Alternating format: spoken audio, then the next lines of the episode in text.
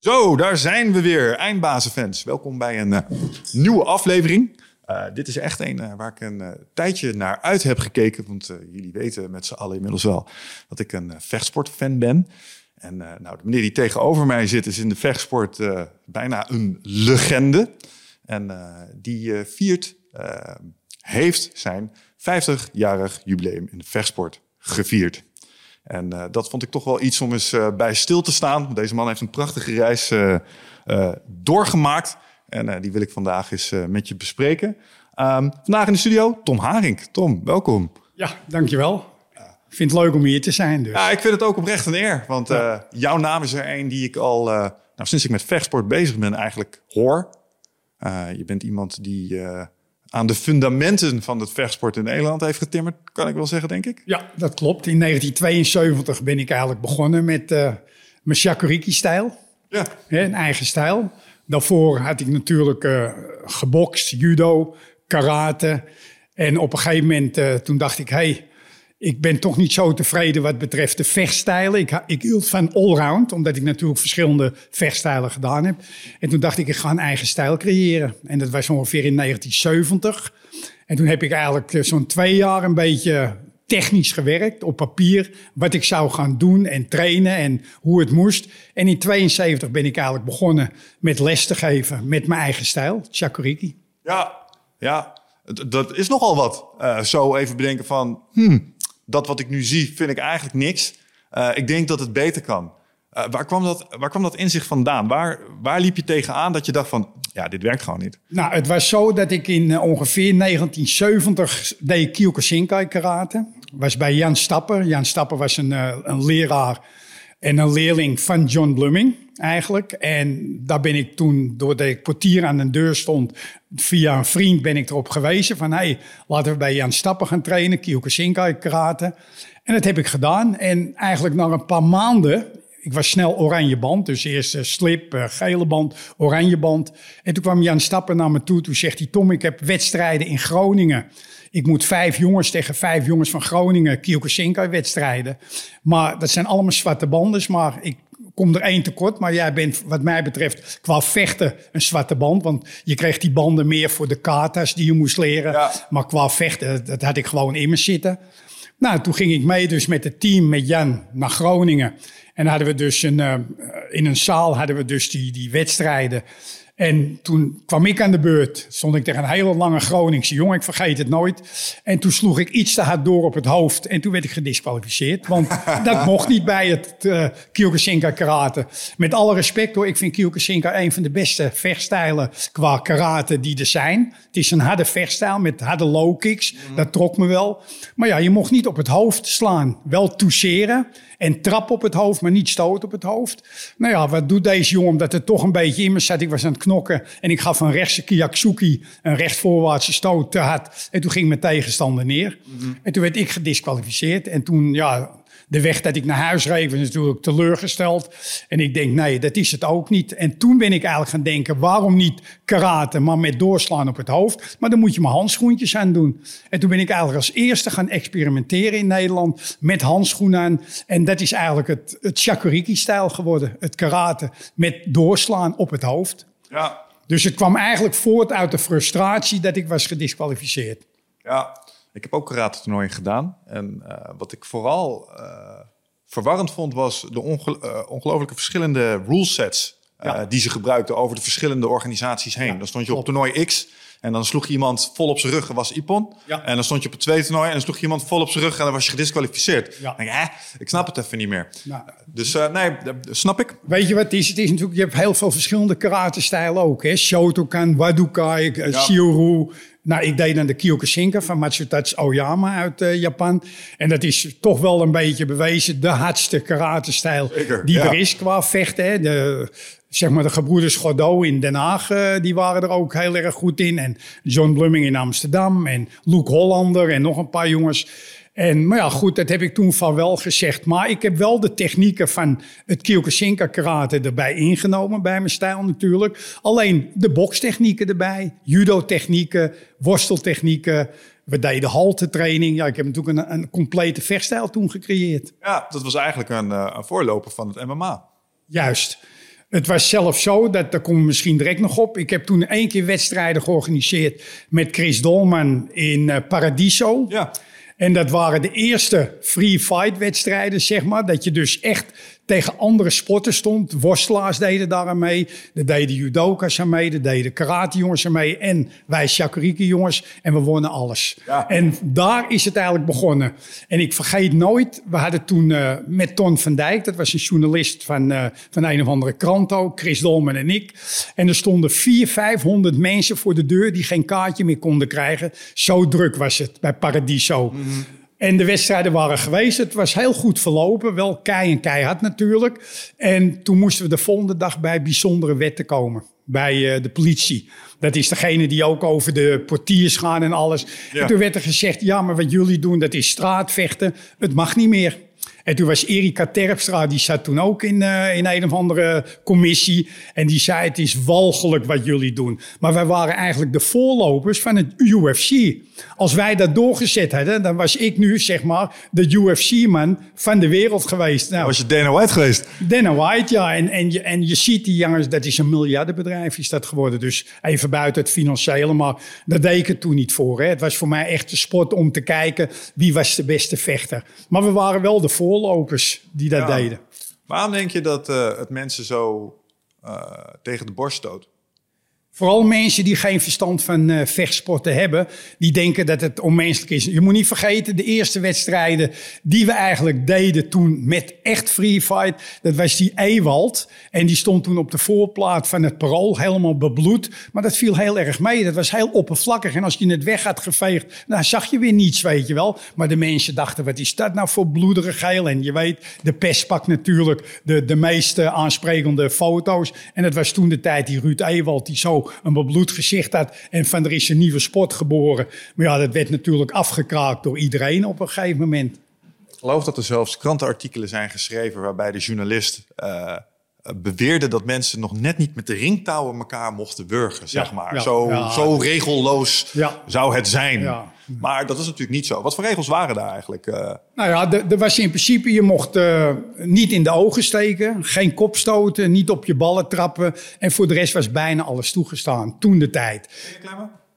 Wat zeg je? Ook klemmen technieken? Ja, tuurlijk. Juist klemmen. Chokes die je kon doen erbij. Eh, We deden alles in principe. Kijk, die worstelaars, die probeerde je natuurlijk naar de grond te krijgen. En wij waren over het algemeen wel staand op vechters. Maar we deden ook in principe gewoon de judo- en worsteltechnieken erbij. Maar de meeste wedstrijden werden toch staande beslist op knockout. Via de stoot of de knie op je hoofd. Want we deden ook het Muay Thai natuurlijk. Hè. Bij mij zit ook veel Muay Thai technieken in met Chakuriki-stijl. En die waren effectief. En dat zie je nu helemaal bij UFC met die springende knieën, de ellebogen. En dat zijn nu allemaal technieken die heel erg naar voren komen. Want ook de UFC is veranderd in de loop der jaren. Wat in het begin door die Amerikanen heel veel op de grond was, is nu ook heel veel staandvechten erbij gekomen. Ja. Dus de worstelaars hebben zich meer bekwaamd in het staandvechten. En de staande vechters hebben zich meer eh, bekwaamd in de jiu-jitsu en het worstelen. Om meer compleet te worden. En terecht. Ja. Het moest ook wel, zeker nu we een aantal jaren verder zijn.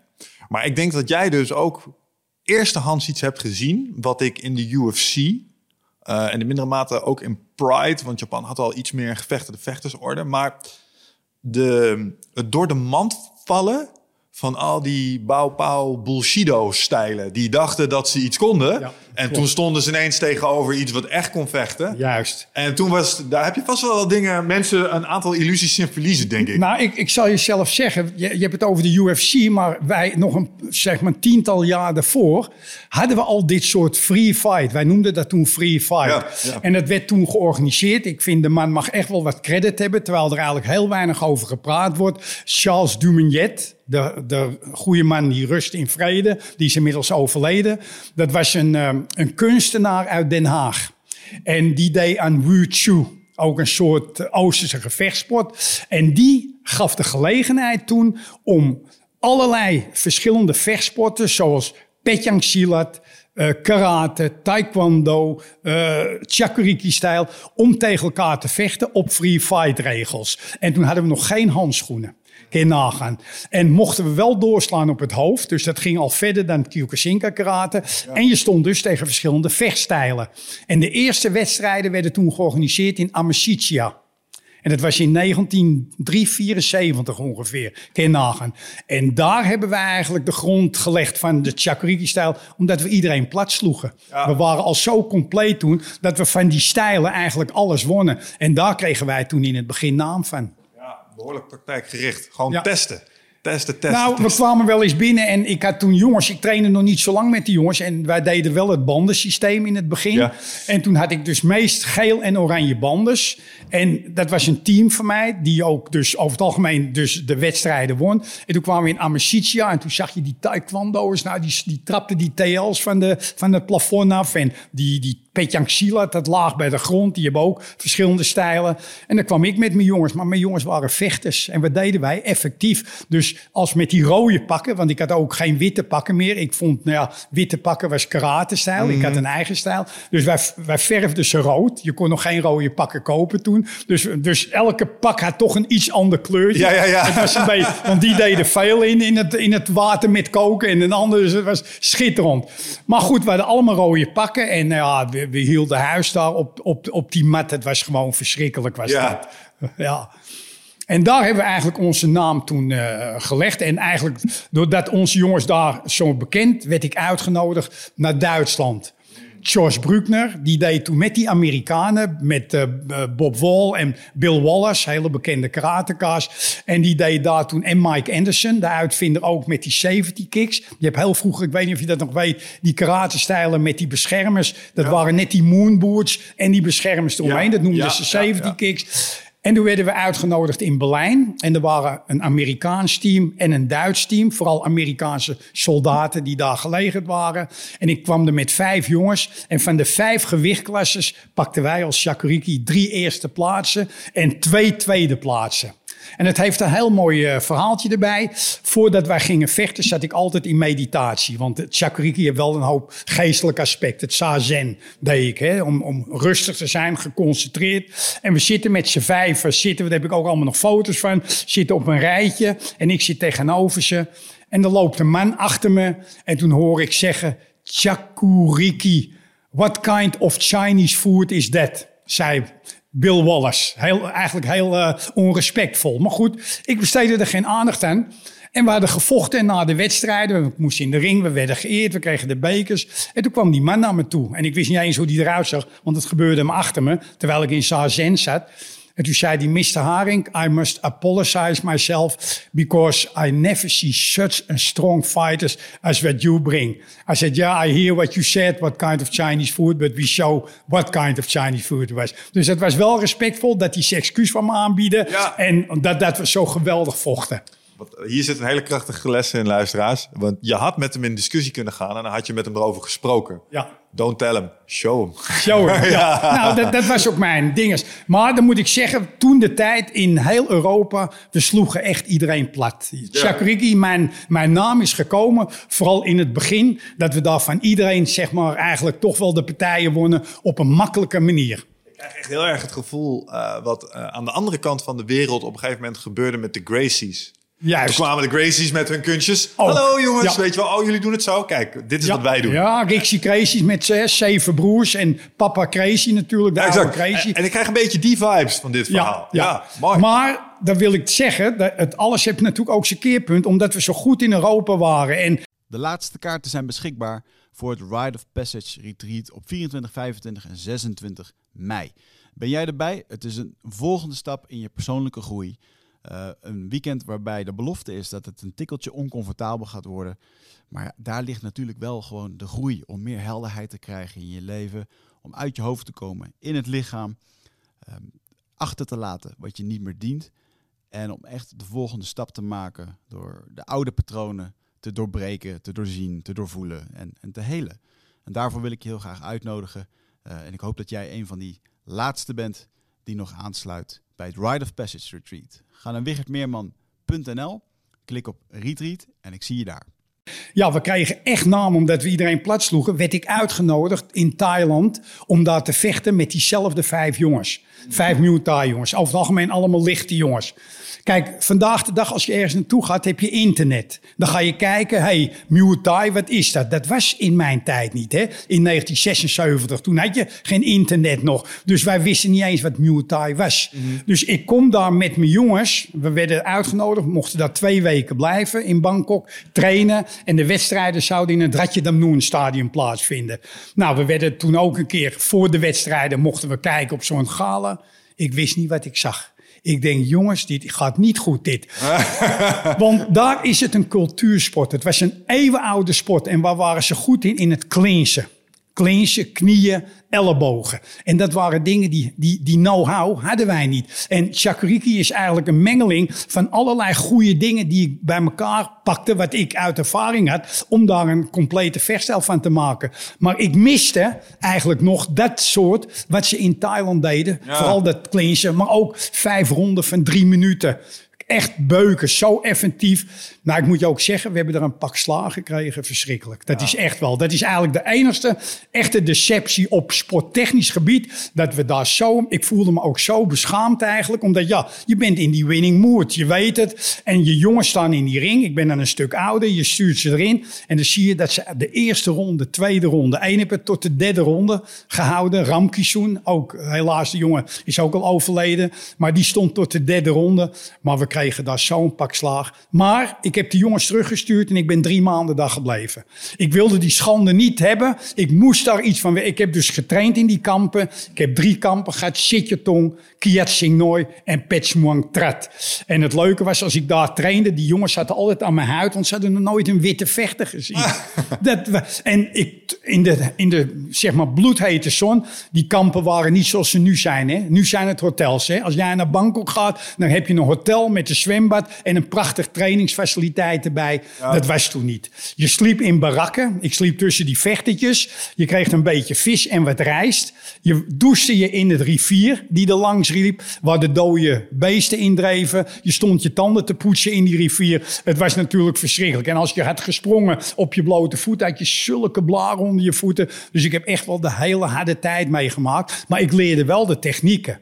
En toen ben ik teruggegaan naar Nederland. En toen heb ik ook de Muay Thai Bond Nederland opgericht. Want ik wilde dat kickboksen. Ik denk, jongens, dat kickboksen is niks bij het Muay Thai vergeleken. Dat was ook zo. Muay Thai was echt qua staand vechten de superieure eh, vechtstijl. Ook veel beter nog dan Kyokushinkai. En het leuke was, in Japan gingen ze ook een beetje die kant op. En wij als Nederlander waren de eerste in heel Europa... die dus echt het Muay Thai in, zeg maar, in ons pakket namen om dat te trainen. En toen is eigenlijk de Shakuriki-stijl heel compleet geworden. En toen werden we eigenlijk nog veel sterker toen we die technieken zeg maar eigen hadden gemaakt. En toen heb ik ook een bond opgericht. En op een gegeven moment hadden we zo'n 60 scholen die Muay Thai eh, lid waren.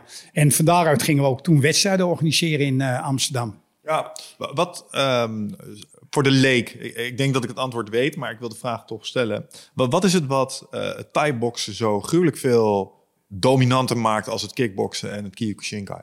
Nou ja, omdat het ten eerste completer is. Je mag meer technieken toepassen dan bij het kickboksen. Bij het kickboksen mag je niet cleansen. Eh, je mag wel een knie geven, maar niet uit, uit vaste positie. Maar ja, de ellebogen die zijn over het algemeen altijd verboden bij het eh, kickboksen. Dus het Muay Thai is gewoon completer. En je ziet nu ook in de UFC dat juist die knie- en elleboogtechnieken zo verschrikkelijk effectief zijn met het close combat. Dus als je dichtbij staat te vechten, ja, dan kan je niet uithalen. Maar je kan wel een hele korte elleboogstoot geven. En een knie ook goed in het lichaam draaien. En dat is het Muay Thai dus superieur ten opzichte van het kickboksen. Ja, ik vergeet altijd de naam van deze man. Hij is eh, denk ik een kilootje of 80. Hij heeft in Glory gevochten. Petro nog iets wil ik zeggen. Maar hij is echt meestelijk in de clinch. Die heb ik echt een paar gasten door de ring zien smijten, jongen. Die dat, ook kickboxers die niet gewend zijn dat ze aan de nek worden gegrepen. Dan ja. worden ze gedraaid. Ja. En dan heeft hij zijn voetje er al staan. En even later liggen ze horizontaal in de Ja. lucht.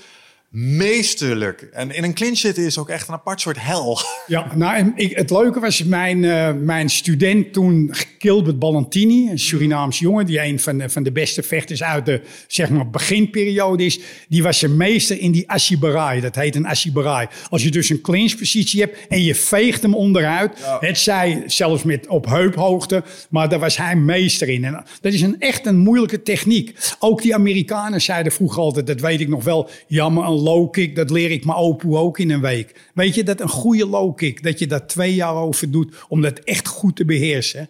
Dus de mensen denken dat het simpel is, maar een low kick is ook heel effectief. Als jij nooit een low kick op je bovenbeen hebt gehad en je krijgt er vier, vijf, dan sta jij niet meer op. Echt niet. En je kan drie weken echt niet meer lopen. Dus vandaar dat een low kick een hele belangrijke techniek erbij is. Dit is wat je heel vaak, eh, dit is exact wat iedereen die begint met kickboksen of die een keer met vechtsport laat kennismaken, zich niet kan voorstellen. Zo, we gooien die low kick, we doen alles voor die low kick op het laatst. Ja, die low kick, daar maak je toch niemand mee knock-out?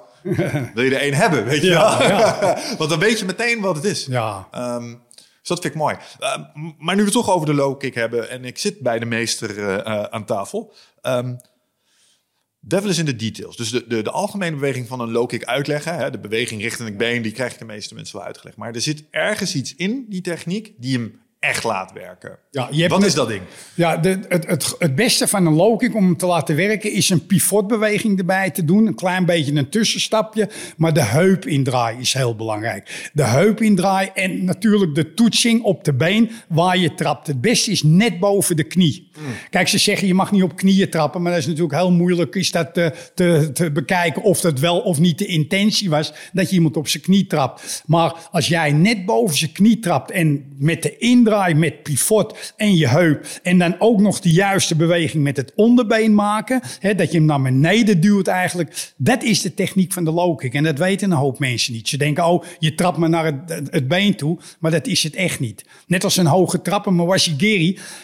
Eigenlijk is de low kick net zo moeilijk als de hoge trap. Alleen, ja, je moet iets leniger zijn om hoog te kunnen trappen. Maar de beweging op zich is zeer technisch, is een hele moeilijke. En heel vroeger hadden we natuurlijk Rob Kamman, die heel bekend was om zijn low kicks. En een Brillerman. Hey, ik bedoel, ik had uh, toen de tijd Gerard Bakker, Ron Kuit, uh, John de Ruiter. Dat waren low kick specialisten. En die wonnen ook echt hun partij met alleen de lage trap op het been. Ja, we kennen natuurlijk allemaal als vechtsporters wel het klassieke filmpje van de enorme worstelaar die eruit wordt gelowkicked. Die nog nooit had meegemaakt wat dat was. En uh, daar gewoon de partij op verloor. Ja, ik had Pedro Rizzo, een uh, Braziliaan, die, ja. uh, die bij mij trainde en die in de UFC zat. Moet je maar kijken, als hij tegen Amerikanen stond, die won al zijn partijen op de low kicks die hij bij ons had geleerd. En dat zegt hij nu ook nog steeds. Ik heb nog steeds contact met hem. Hij zei ook, Sen, Sensei, de tijd dat ik die low kicks, dat heeft me zo geholpen in mijn vechtcarrière. Want die heb capoeira gedaan. Hij deed Braziliaanse jiu-jitsu. Ja, ja, maar echt de low kick was voor hem eigenlijk de, waar hij zijn partij op won.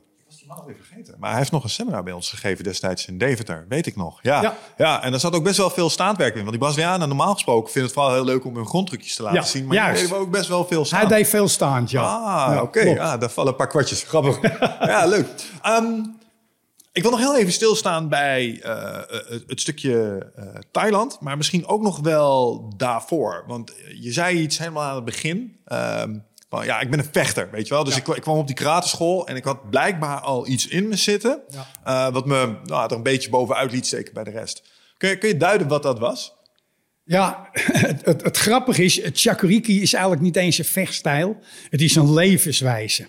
En die levenswijze hield in dat je eigenlijk altijd bezig was met je lichaam. Zowel eh, gewichttraining. In die tijd, als je gewicht trainde, dan zeiden ze bij karate of bij wat voor ook technische sporten, absurd dat je dat doet. Je wordt er langzaam van, je wordt er stijf van. Juist. Maar ik deed geen bodybuilding. Ik deed haltetraining om mijn lichaam sterker te maken. Dus ik heb ook in mijn boek... Ik heb jammer dat ik het niet heb meegenomen, maar ik stuur er nog één toe. De ontleende kracht is van mij een boek waar al mijn techniek in staat... wat het Chakuriki beheerst. En ik wist ook niet dat jij eigenlijk zelf een vechtsporter was. Ik denk, nou, je bent er misschien niet in geïnteresseerd. Maar ik heb dan wel die biografie een beetje meegenomen. Maar ik, ik stuur je dat boek op. Ja, nee, en dan kan je zien wat voor technieken Chakuriki eigenlijk beheerste om dat te kunnen doen. En omdat wij zo compleet waren, we hadden ook zware buitentrainingen. We gingen één keer in de maand, s'nachts, bij de C-trainingen. Zowel omdat het mentaal heel goed was voor je, maar ook afzien. En die combinatie, sorry, die combinatie was heel belangrijk om goed te worden. En ik denk dat we daar ons eigenlijk, eh, ja, dat we daar mee, uitkwamen. Dan die karate-stijlen, dat we completer waren.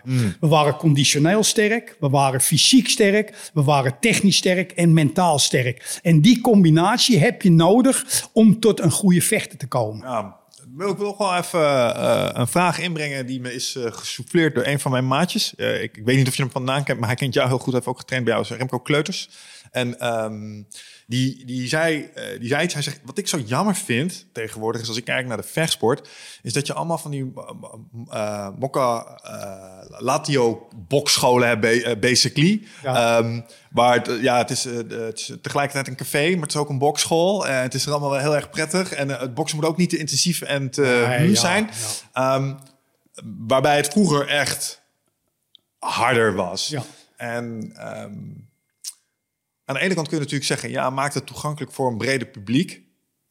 Maar het zou misschien ook natuurlijk wel voor een klein beetje verwatering van de filosofie kunnen zorgen. Dus ik denk dat ik wil vragen is, wat zou jij liever zien? Veel meer mensen aan het kickboksen, maar dan een, of aan de vechtsport, maar dan in een watered down versie?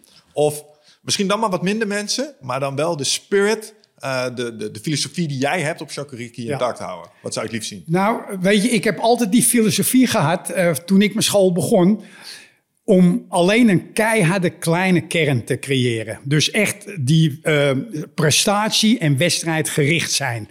En het interesseerde me toen niet als sportschool of ik 100 leerlingen kon krijgen die ik dan mijn contributie binnen kon halen. Of dat ik 30 jongens had die keihard konden knokken. En ik koos voor het laatste. Maar het gekke was, ik had toen de tijd dat ik begon met Chakuriki, had ik die beruchte KB-jongetjes, de kinkerbuurtjongens. Dat was toen in Holland waren dat eigenlijk de ettenbakjes op straat die rotzooi schopt en alles. Maar ik, hield, ik had die graag, die jongens. Want hoe rotter ze waren, ze moesten toch zich onderwerpen aan mijn discipline in mijn sportschool. En het was kei en keihard. Maar ondanks dat had ik toch heel veel leerlingen. Daarmee, daarmee wil ik toch zeggen dat ook de jeugd en die jongens toch wel zochten naar een soort structuur. Dat de discipline in hun leven kwam. En dat kon heel goed. En de jongens die dan niet zo goed waren, die trainden ook bij mij. Wel onder die harde discipline. Maar de wedstrijdjongens die ik dan selecteerde, die net iets beter waren, die gingen dan nog even één trapje hoger qua trainingen. Dus je kon het eigenlijk goed combineren. Dus wat jij vraagt, er kan best een grote kring komen. Alleen je moet selecteren van die jongens die verder willen en die echt de wedstrijdsport in willen. Maar het is nooit geweest dat het bij ons, oh, eh, oude jongens krentenbrood, we gaan er een gezellige club van maken. Dat is nooit mijn bedoeling geweest. Maar daarbuiten, als je die uur keihard had getraind, of een paar uur in de ochtend en in de avond, daarbuiten was het wel weer een gezellige club, omdat we allemaal hetzelfde idee hadden. En dan was het ook weer de gewoon amicaal met elkaar. Ja, omdat ik me kan voorstellen dat de discipline die jij hebt aangebracht bij die KB-jeugd... eh, een positief effect heeft gehad op die wijken. Juist. Op de sociale structuur en de sociale cohesie. Juist. En eh, ik vraag me af of dat iets is wat eh, die gyms nu nog steeds doen. Nee, dat is juist wat ik heel veel hoor van collega's. Kijk, ik heb nu nog acht scholen in de wereld. Hè. Ik zit in Tokio, in Osaka, in Brazilië heb ik een school. Ik heb in München een school, in Kroatië een school, in Madrid een school. Allemaal Shakuriki-scholen die dus leerlingen die bij mij hebben getraind en daar een school zijn begonnen. Wel de toppers, want anders mag je niet. Er zijn zoveel mensen die ook een Shakuriki-school willen beginnen, maar dat wil ik niet. Ik wil een kleine geselecteerde groep, maar die wel heel goed zijn. Maar kijk, de, de mensen die ik nu spreek, die nu sportschool hebben, die zeggen: Tom, wat jij doet, wat jij deed vroeger, dat kunnen we niet doen, want dan houden we geen jongens meer over. Want het is nu toch de jeugd die met computerspelletjes zit, die andere interesses hebben, die niet meer dat af willen zien wat wij vroeger deden. Althans, dat zeggen dan nu de huidige jongens die nog steeds lesgeven. Dus ze hebben het inderdaad meer naar een gezelligheidsgroepje gebracht, maar dat is bij mij nooit de intentie geweest. Ik wilde een groep knokkers hebben. Ja.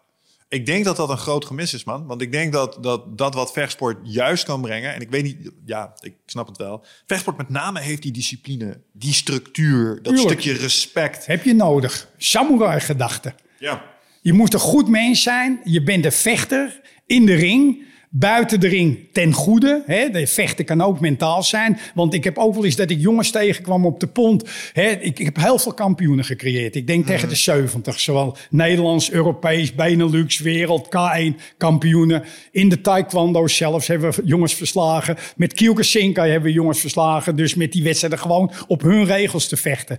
Maar toch eigenlijk de, de, het, het, het meest eh, leuke wat ik vind als ik een jongen tegenkom, een oud leerling die zegt: Sensei, door bij u te trainen heb ik heel veel tegenslagen kunnen overwinnen in mijn leven. Dus mentaal. Hé, jongens die, die van een vrouw afgingen of een, eh, een ongeluk in de familie hadden. En die dan toch mentaal dat konden opbrengen. Dan zeiden ze altijd, we hebben altijd aan uw trainingen gedacht om toch te zeggen, jongens, kop op, we komen er overheen. En dat vind ik eigenlijk het, het grootste compliment van mijn Chakuriki-stijl. Dat het jongens wat geeft in hun leven, dat ze daar wat aan hebben gehad. Ja. Ja.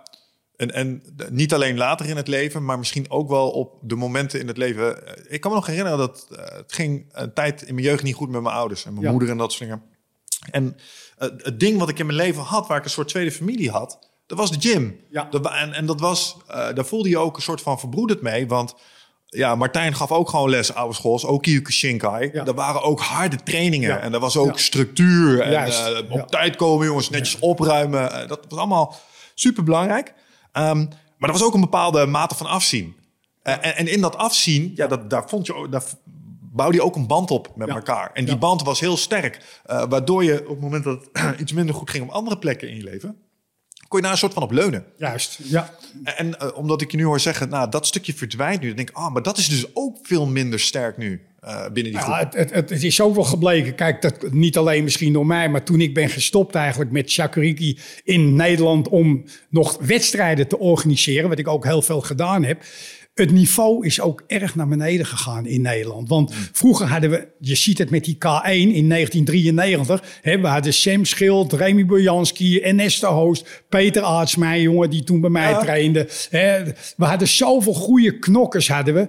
En eigenlijk zitten we nu in het wereldniveau niet zo best meer. Op, hè, we hebben gelukkig Rico Verhoeven, wat een kanjer is. Nou ja, Badder is ook niet meer wat hij geweest is. En een hele Hestie is gaat nu stoppen en zo. Dus er zijn ook heel veel jongens weggevallen, maar er komt geen nieuwe lichting bijna. en dat Alistair vind ik jammer. deze lijst trouwens. Wie? Alistair? Alistair Overeem natuurlijk, hè, die ja, geweldige vechter, ook een complete jongen die één keer de K1 heeft gewonnen en diverse malen natuurlijk met eh, MMA bij diverse organisaties. Ik geloof Pride heeft die gehad of zo in, Amer in, eh, in eh, Japan. Hè, ja, kijk, we hadden een harde kern die heel goed waren, maar die worden nu echt kleiner. En dat vind ik wel jammer. En die aanwas blijft een beetje weg, omdat niet meer het harde systeem gehandhaafd wordt. Ja, wat toch vreemd is, want als ik kijk naar alle jongens die, eh, die je zojuist benoemd, die zijn allemaal ook nog steeds zelf lessen aan het geven. En best wel succesvol. Bijvoorbeeld een Sam, een, een Peter, Aarts, die zie ik allemaal gewoon Ja. hun lessen draaien. Denk je dan dat, ze, dat die gasten milder zijn geworden? Want ik zit te denken, eh, het is zo jammer dat dit stukje eh, vechtsportcultuur eh teloor gaat. En ik probeer, terwijl we hier aan zitten, maar wat moet je er nou eigenlijk aan doen dan? Weet je wel?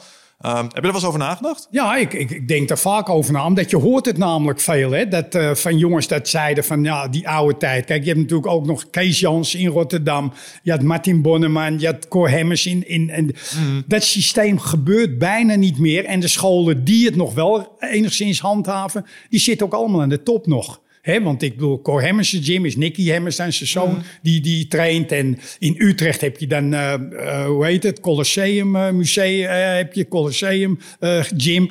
Daar zitten nog wel de kampioenen. En die over het algemeen trainen nog wel het harde systeem zoals we vroeger deden. Maar de nieuwe generatiescholen, die doen dat bijna niet meer. En dat vind ik wel jammer. En dat gaat ten koste van talenten en toppers. Ja, en eh, uiteindelijk dus met eh, wedstrijdvechters die ons vertegenwoordigen op het internationale podium. Ja, Ja.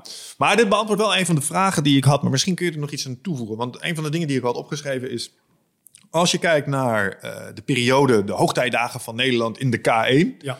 ehm, wat maakte de Nederlanders daar zo dominant? Dus kijk, want je je komt in Japan. De bakermat van de vechtsport. Ja, Ligt zeer in de buurt van allerlei andere landen... waar ze ook heel druk zijn geweest met dat soort vechtstijlen. En dan komt er ineens een aantal van die... Die domme Hollanders komen daaraan. van van die kaaskoppen die komen aan. Hallo! Eh, en die komen even de tenta op de kop zetten. Ja. Ehm, wat was het eh, dat ze zo verschrikkelijk veel beter maakten als de competitie daar? Nou, het, het, ik denk dat we toch wel iets completer waren dan, dan die knapen. Tuurlijk kwam dat ook uit de Kyokushinkai groep, hè, de eerste K1 mensen. Dat was Mr. Ishii. Maar die heb, toen was zeg maar een soort afvallige van de Kyokushinkai. En die begon Saido-Kaikan karate. En dat was zijn eerste lichting met Satake, Musashi, weet je, dat soort types allemaal. En ja, ze waren toch niet zo goed als wij Hollanders gewoon. Wij waren toen echt wel heel gemotiveerd in die periode. En ik organiseerde heel veel wedstrijden zelf in de Jaap Edal en Sport als Zuid. Hè. Dat waren de eerste wedstrijden. In eh Makanti zelfs nog kleinere. In Krasnopolski, het hotel hebben we wedstrijden georganiseerd. Ja, we waren gewoon net iets verder dan de Jappen. En ik weet nog goed, in 1993 was de eerste K1. En het was echt een internationaal toernooi. En ik had Peter Aarts daarvoor opgegeven. Een jonge vechter bij mij toen. 19 of 20 jaar was Ja. Peter. En ik weet van Vos Jim ging en Nesto Hoost ging daar naartoe. En nou ja, daar had je dan Mike Benaddo. Je had eh, een hoop goede knokkers. eh Jon Le Banner, al die, al die gasten. Maar toen belde Isi op op een gegeven moment. Die zei van, eh, Tom, er is een vechter uitgevallen. Drie weken voor het gala. Heb jij nog misschien een zwaar gewicht? Nou, die had ik. Ik zeg, ik heb Branko Sikatic, een Kroatisch jongen... die bij mij wereldkampioen is geworden. Die trainde al tien jaar bij mij in de sportschool. En ik zeg, die neem ik dan wel mee. Omdat je dan toch je acht, eh, voor een acht tournament je acht mensen hebt. Wat blijkt nou? Diezelfde Branco, wat eigenlijk een invaller was, die won daar de K1 op drie knockouts. En de laatste finale stond hij tegen Ernesto Hoost. En die won hij ook op knockout in de tweede ronde. Op een verschrikkelijke rechtse, directe, dat Hoost knockout ging. En nou ja, het jaar daarna werd Peter Aarts eh, kampioen, ook van mij. In 94. In 95 werd Peter Aarts weer kampioen. Dus het was drie jaar op rij dat Shakuriki, de mensen uit Nederland, daar dat grote internationale toernooi wonnen. En dat, ja, dat was natuurlijk, hey, hoe kan dat nou? Hoe kunnen die Hollanders daar allemaal winnen? En juist die ene school hè, van Shakuriki, Tom Haring. Dus we werden daar zo bekend dat op een gegeven moment de Jappen kwamen naar onze sportschool om te trainen hoe wij het systeem deden. Ja. En ik vond dat niet erg met een filmploeg. Ze hebben alles gekopieerd. Zelfs de patchtraining, de pauw wat ik deed met mijn jongens. Dat hebben ze ook tot in de finesses toe hebben ze dat gekopieerd. Is, er, is het waar dat bij Nederlanders, als je kijkt naar stijl, want hier heb ik vaker over nagedacht. Ehm, wat mij altijd opviel, en Ramon Dekkers is er natuurlijk het meest extreme voorbeeld van, is dat bij Nederlanders veel meer combinaties achter elkaar lijken te rijgen, als dat ik bijvoorbeeld een Thai zie doen, of misschien een Japanse kickboxer. Dus het is altijd drie, vier stootcombinaties, low kick, misschien nog een verrassing achter de low kick aan, misschien een fake low kick, maar sowieso altijd eh, trap eindigen. Ehm, en die combinatie reeksen leken gewoon langer. Ja, Klopt dat? Dat klopt absoluut wat je zegt. Eh, kijk, dat, ze noemen het ook niet voor niets de Dutch style, hè? de Dutch kickboxing style. Wij waren op dat betreft iets verder dan die Jappen. Die trouwden dan inderdaad één of twee keiharde goede technieken. Maar mijn systeem was juist altijd combineer, zoveel mogelijk. De eerste twee pareren ze toch wel vaak. Ja, hè? ja. De, iedereen weet de blok, hij, hij geeft een rechts of een low kick, die blok ik. Maar die tweede, derde, vierde combinatie wordt veel moeilijker, omdat het heel vloeiend achter elkaar gaat. En dat pak je ook meestal de taken die je wil hebben. En dat was eigenlijk het systeem waar wij op voor stonden, dat ons trainingssysteem al verder was dan die buitenlanders. Het is niet zo wat er vaak werd gezegd. Ja, maar de Hollanders, jullie zijn apart, jullie zijn veel sterker. Nee, want als ik een buitenlander kreeg, met name zeg maar een Branko Sikatic... of ik kreeg een, een, een, een, een, eh, een Braziliaan of een, uit een ander land of een Fransman... als zij dat systeem trainden zoals wij trainden... werden ze net zo goed als de Nederlanders. Dus het is niet zo dat Nederlanders beter waren... maar ons trainingssysteem was beter. En de rivaliteit tussen de trainers, hè, met name Jan Plas van Medjiro. Rip, eh, met alle respect, hè, hij is dood Jan.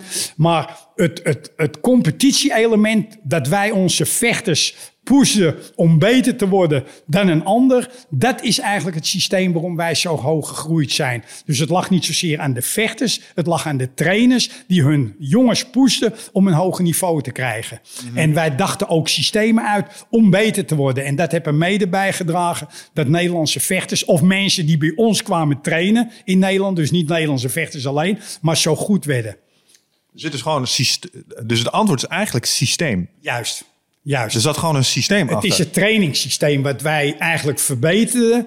Wat later ook gekopieerd werd door een hele hoop andere landen. Vandaar dat ze ook op een gegeven moment weer dichter bij het Nederlandse systeem kwamen. En ook goede jongens voortbrachten. Hier hier is een hunch waarvan ik benieuwd ben wat jij ervan vindt. Ik weet niet of ik er helemaal naast zit. Maar vooral die combinatiereeksen, hè, die lengte daarvan. Ja. Heb ik ook wel eens gedacht, ja, waar, waar komt dat idee nou vandaan? Want ik, ik onderken helemaal zeggen, de eerste drie weten mensen waarschijnlijk toch. En ik heb hier ook wel eens met iemand, eh, eh, een eh, man op mans, dus sensei uit Deventer, die geeft mooi braan. Ja. Hij zegt, maar ja, die technieken zijn zo hard. Weet je wel, bij, bij die Thais, dat, dat gaat gewoon dwars door Ja. alle dekkingen heen. En, en toen zei hij ook iets. En je moet ook voorstellen, het is 40 graden. Dus ik, en misschien kun je dat beamen vanuit je tijd in, in Thailand. Maar ik heb ook wel eens gedacht. Ja, nogal bieden ze dat we hier in Nederland meer staan te springen op die mat. Want we doen dat in fucking 18 graden, 20 graden of zo. Dus, eh, en natuurlijk krijg je het heet tijdens de training. Maar ik kan me voorstellen dat je training en de intensiteit en de combinaties die je gebruikt er anders uitzien als je aan het kickboksen bent of thai-boksen bent in 45 graden. Ja. Maar ik weet niet of dat ergens op slaat. Dus die theorie wou ik eens een keertje bij je toetsen. Ja, nou, het, het slaat wel ergens op hoor. Maar je moet niet vergeten, het, het systeem in Thailand is ook totaal veranderd. Ten opzichte van vroeger en nu. In Thailand werd ook de trappen meer gewaardeerd. Er werd ook veel meer getrapt. Er werd bijna niet gebokst. Hè? Maar doordat het Nederlandse systeem eigenlijk wel met boksen. Wij doen, ik heb het Chakuriki heb ik eigenlijk zo gedaan. Het is 50-50. Je trapt net zoveel als dat je bokst. Hè? Inclusief cleansen en andere technieken. Terwijl in Thailand was het in die periode dat ik kwam 80% trappen en 20% boksen. Maar het bleek dus ook met Raymond Dekker is daar ook een van geweest die dat heel goed heeft kunnen eh, laten zien. Dat het boksen, hij sloeg toen die Koban eruit met een rechtse directe en later een elleboog eroverheen. Dat het boksen wel terdege belangrijk was. En ze hadden toen ook een vechter, Samat Payakaroen, die tegen mijn jongen nog heb gevochten, Ballantini. Verloor Ballantini op punten in Thailand. Nou, dat is heel knap hoor, want dat ging gelijk op. Maar die werd later zelfs WBC bokskampioen. Dus die Thais ging het zich toen ook meer concentreren om de bokstechnieken ook beter eigen te maken. Maar in hun tijd was het duidelijk trappen. En wat betreft de warmte, natuurlijk drie minuten vechten in die hitte. Hè, ze had geen airconditioning. Dan moet je wel een beetje een ander systeem in toepassen. Maar aan de andere kant, hun hebben wel twee minuten rust. Terwijl in Nederland heb je één minuut rust tussen Juist, de partijen. juist, juist, juist, en die twee minuten geef je natuurlijk veel meer om op adem te komen. Om wel weer drie minuten voluit te kunnen vechten. Ja, want Nederland is 3-1, toch? Nederland, ja, nu dat waar ik zwaar tegen. Ik ben altijd van vijf ronden van drie minuten geweest met één minuut rust. Dat kan hier in Nederland. Maar toen hebben ze toen later veranderd naar drie minuten. Vind ik te weinig. Bijna iedereen kan drie minuten vechten. Maar vijf ronden is weer heel anders. Want als jij drie ronden lang low kicks op je been hebt gehad... dan is het de vierde en de vijfde ronde dat je het eigenlijk de Ja, pijn exact. En dan ben je pas doorkomt. Ja. En daarvoor ben ik een voorstander van vijf ronden vechten. Ja, ja.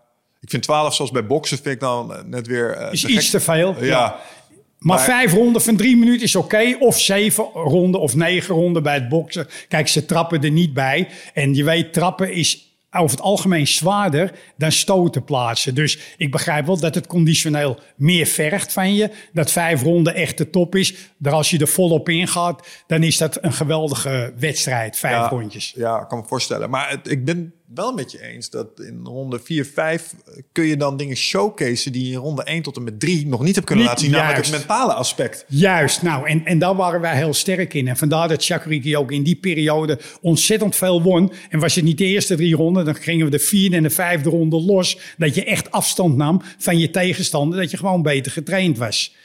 Absoluut. Ja, ja. Ja, dat vind ik bij, eh, eh, bij, bij wedstrijden altijd goed om, goed om te zien. Als herinnering, als een vechter in ronde 2 of 3 de tank leeg heeft. Juist. En, en dan zie je ineens, oh, maar nou wordt hij gewoon helemaal uit elkaar gereten. Ja. Hij kan niks meer. Hij kan niet verdedigen, hij kan niet reageren, hij kan geen druk zetten. Hij kan alleen nog maar incasseren. Nou, en hopen dat de ronde snel voorbij is. Ja, ja. Nou ja, kijk, je ziet het natuurlijk ook in de partij in Badder. Badder heeft heel lang bij mij getraind en hij werd Nederlands kampioen bij me. En, eh, toen was het nog niet uh, zo'n ettenbakje wat hij later werd, uh, met alle respect. Gelukkig is dat nu ook weer over, want hij doet nu wel weer normaal. Maar toen hij bij mij trainde ook, toen vocht hij echt op punten om zijn wedstrijd te winnen. Wat probeert Badder de laatste tijd te doen, alles op knock-out te winnen in de eerste, tweede ronde. En waar staat hij onbekend? Dat hij dan leeg is. De pijp is leeg. En dan gaan die jongens over hem vooral als het vijf ronden is. Dus daarvoor is conditie is heel belangrijk. En je moet het systeem wel weten dat je je niet leeg trapt en leegstoot in die eerste ronde, want dan verlies je je partij. Ja, je moet je intensiteit doseren. Juist, je Ja. moet het doseren. Ja. En dat is ook een heel belangrijk eh, iets met je tactiek bij de vechtsport. Ja, nou niet alleen bij de vechtsport denk ik. Ik denk dat er heel veel wijsheden in de vechtsport zitten die op alles in het leven Ja, van toepassing tuurlijk. zijn. Ja, absoluut. Nee, dat is zo. Ja. Nou ben ik even een, vraag kwijt eh, die eh, net bij me opkwam hiervan. Maar ik, ik ga even terug naar een paar andere dingen die ik heb opgeschreven. Ehm, de eerste die ik eh, wilde vragen aan je is... hoe kijk jij aan tegen ehm, eh, de ambidextreusheid die je tegenwoordig ziet bij vechters? Ik ben geschoold, je staat als je rechts bent, links voor, rechts achter. Maar de laatste tijd valt me op dat mensen best wel flexibel zijn... in of ze switchen tussen links voor of rechts voor. Ja, nou dat is een heel, hele goede vraag wat je stelt. Eh, kijk, met voetballen heb je rechtsbenige en linksbenige voetballers. Zijn Ja. zelden maar dat ze tweebenig zijn. Nee, met vechtsport heb ik juist altijd gezegd, je hebt geen links en rechts. Je hebt vier, je hebt vier wapens, eigenlijk zes natuurlijk. Je armen, ellebogen, je knieën, je trappen. Je moet zowel links als rechts kunnen vechten. Tuurlijk kom je vaak in een positie dat je naar achteren moet lopen. Dat je een aanval van je tegenstander krijgt die je moet pareren. Dan kan je niet zeggen, oh ik ben rechtsbenig of linksbenig. Nee, de intentie is om je trainingen te baseren dat je links zowel rechts net zo goed kan vechten. Hè, mijn linkse stoot is net zo goed als mijn rechtse. Mijn linkse knie moet net zo goed zijn als mijn rechtse. Maar daar moet je wel op trainen. En dat je in je trainingssystemen ga je dat proberen bij je leerlingen te krijgen. Dat ze allround zijn op alle gebieden. Zowel dat ze kunnen boksen, als trappen, als clinchen, conditioneel. Maar dat ze het ook kunnen uitvoeren. Maar niet dat ze moeten wachten. hey, ik moet rechts voor staan om links hard te kunnen trappen. Nee, dat is aan de trainer natuurlijk. Hoe jij je jongen traint. En ik heb er altijd wel op gelet dat ik probeerde mijn jongen zoveel mogelijk compleet te maken. Ja. Ja, ja, want ik merk zelf altijd dat... eh, kijk, de meeste mensen zijn natuurlijk rechtshandig. Als ik in het sparren iemand tegenkom die zuidpoot is... heb ik direct een probleem. Ja. Want ik weet niet wat hij gaat doen. Want Nee. ik ken zijn wereld niet. Nee. Eh, en, en ik heb dus best wel veel tijd gestoken in eh rechts voorstaan nu. Ja, ja. Eh, en eh, soms merk ik dat het nu een voorkeurspositie is geworden. Ja, ik sta nu liever voor, rechts voor als links voor. Ja. Ehm, en ik merk nu heel erg wat voor probleem dat opwerpt. Dus als je tegen iemand gaat staan... je gaat ineens rechts voor staan... Hey, Ja. hey, wat is, wat is, dus het heeft allerlei tactische voordelen. Maar in eerste instantie is me wel echt keihard geleerd. Eh, oh, je bent rechts. Ik, als ik zelf iemand net laat leren kickboksen, Ja. dan zeg ik ook, ja, oké, je bent rechtsbenig. Oké, linkerbeen voor, rechterbeen achter. Ja, ja. Daar, daar beginnen we. Als, als basis kan ik begrijpen dat je dat doet, omdat zo'n een, een leerling natuurlijk toch al de moeite heeft om een techniek goed te doen. Maar als je dat eenmaal na een paar maanden door hebt, ga dan absoluut shiften. Dat je zegt, hé, hey, ik kan rechts voor, maar ik ga nou eens links voor staan. En in een gevecht moet je dat ook kunnen doen. Hè? Je hebt ook wel eens, dan heb je een blessure. Als je ziet, die jongen die trapt steeds recht, de low kick heel goed op je been. Ik ga de andere been voorzetten, dan komt hij er niet zo makkelijk bij. Dus het, het is ook functioneel dat je echt leert, zowel links als rechts voor te staan. Ja, en het is dan tegelijkertijd ook geen tel. Want ik herken helemaal wat je zegt. Ik heb ook low kicks gevreten. En toen dacht ik, ik ga even met mijn andere been voorstaan. Juist. Maar toen wist mijn tegenstander ook iets. Namelijk, hij heeft last van de low kicks. Ja, maar je hebt ook contrablokken. Hè? En je kan natuurlijk, als je met links niet meer kan blokken, dan kan ik met rechts toch naar links blokken door een contrablok te doen. Ja. En dat leerde ik ook heel vaak. Dus niet alleen als iemand een rechtse low kick geeft, dat jij met links eventjes blokt. Nee, hij trapt met rechts, maar ik blok ook met rechts. Want ik gooi mijn been recht tegen hem diagonaal. Ja, ik moet zeggen dat dat een van de technieken is die ik het slechtst beheerst in het hele kickboksen. Omdat, eh, ja, met scheenbeschermers wel natuurlijk. Ja, ja. Maar zonder scheenbeschermers moet ik echt... Ik vind het zeer moeilijk om mijn been op te trekken voor, voor een korte blok. Ja, ja. Want dat voel je wel. Ja, maar hij voelt het ook. En als jij blokt, dan trapt hij ook niet zo snel meer de low kick. Want er is niet zo lekker als jij een low kick trapt en die jongen blokt niet en hij komt goed op zijn dijbeen terecht. Terwijl als je op een blok trapt, dan ga je toch denken: hé, hey, ik heb ook mijn scheenbeen die een beetje behoorlijk eh, beurs begint te worden. Dus dat doe ik niet meer zoveel. Ja. Dus, eh, je raakt hier wel iets aan waarbij ik dan... Moet ik ook wel eens lachen om de menselijke aard. Omdat... eh, je zegt er is niet zo lekker als een low kick die zit. Is ook niet zo lekker als een goed geplaatste knie op de plexus. Of Juist. een leverstoot Ja, die zit. ja. Of eh, de kin die geraakt wordt. Juist. En denk ik, ja, het is eigenlijk best wel gruwelijk. Er gaan echt beloningssystemen in mijn brein af. Als je iemand een bijna, ja, het is niet fatale schade, maar weet uit te schakelen met geweld. Ja, ja, het is absoluut een feit. En kijk, vooral natuurlijk met wedstrijdvechten moet het effectief zijn. En vandaar ook dat die trappen loei en loei hard zijn. Hé, je hebt geen beschermers, soms wat mensen vergeten. Je hebt kleinere bokshandschoenen aan 10 ounce. En zelfs Ja. de lichte gewichten 8 ounce. In Thailand was het zelfs 6 ounce. Ja, dan, dan wordt het eff Waarom nog effectiviteit. handschoenen om dan, überhaupt? ja, Hoe kijk jij trouwens tegen bare knuckle bo- boxing aan in dat opzicht? Vind je ervan? tegen gewoon bare knuckle fights, bedoel Ja, je? ja, ja. Ja, ik ben er geen voorstander van.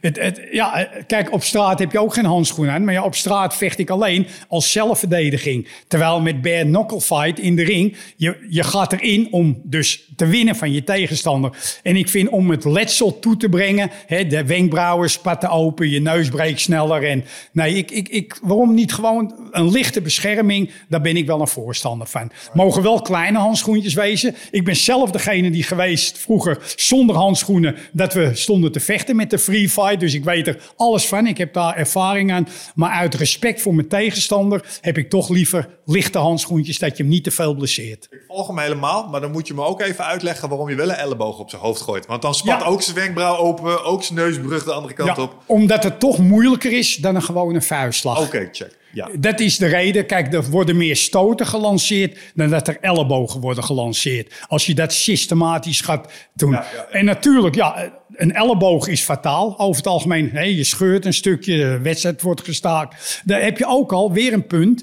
Er komen vaak mensen naar een wedstrijd kijken. Als jij in de eerste ronde je wedstrijd eh, moet beëindigen doordat je eh, tegenstander geblesseerd is, terwijl dat eigenlijk misschien een hele mooie partij had kunnen wezen, dupeer je ook de mensen ermee.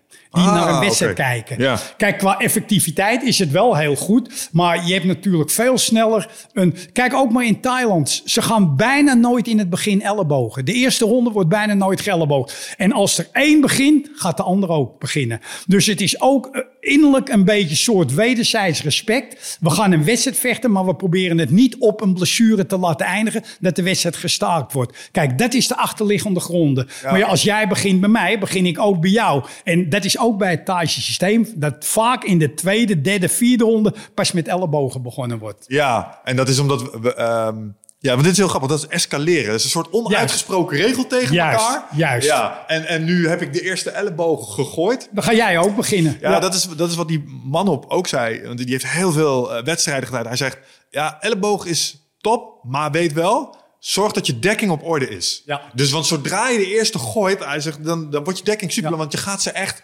terugkijken. Ja. Dus hij zegt, ik werk liever eerst aan de dekking. Want die is het allerbelangrijkste bij het ellebogen. Want dan kan ze wel leren gooien. Maar als je niet weet hoe je ze moet opvangen daarna weer. Want dat- dat zijn... Nou, het klopt helemaal wat je zegt. Want je ziet natuurlijk ook vaak eh, in, in, in eh, Thailand, als de wedstrijden gebeuren, waar heel veel ellebogen gegeven worden, dat er toch geen blessure komt. Omdat ze weten de verdediging. Het is natuurlijk juist, dat leerden wij ook, eh, leerde ik aan mijn jongens. Juist een elleboog die op je afgevuurd, heb je heel veel goede blokkades voor. Maar dat moet je wel weten. En veel mensen die in het begin met ellebogen beginnen, die weten dat vaak. Ze geven wel de elleboog, maar ze weten hem zelf niet te blokkeren. En dat is ook een proces van trainingssystemen. Ja, wat is je favoriete blok op de elleboog? Nou, toch wel dat je hem hoog houdt, dat je je eigen elleboog naar voren gooit. Dus ik blok jouw elleboog met mijn elleboog. Juist.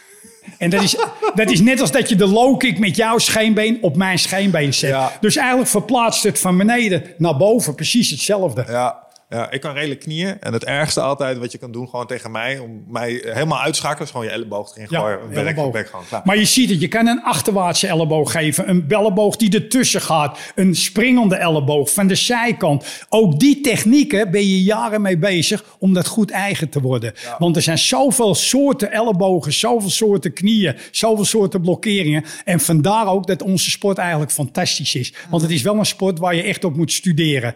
Buiten of je er wel of niet van houdt, buiten of je het gewelddadig vindt. Als zelfverdediging is het een geweldige sport.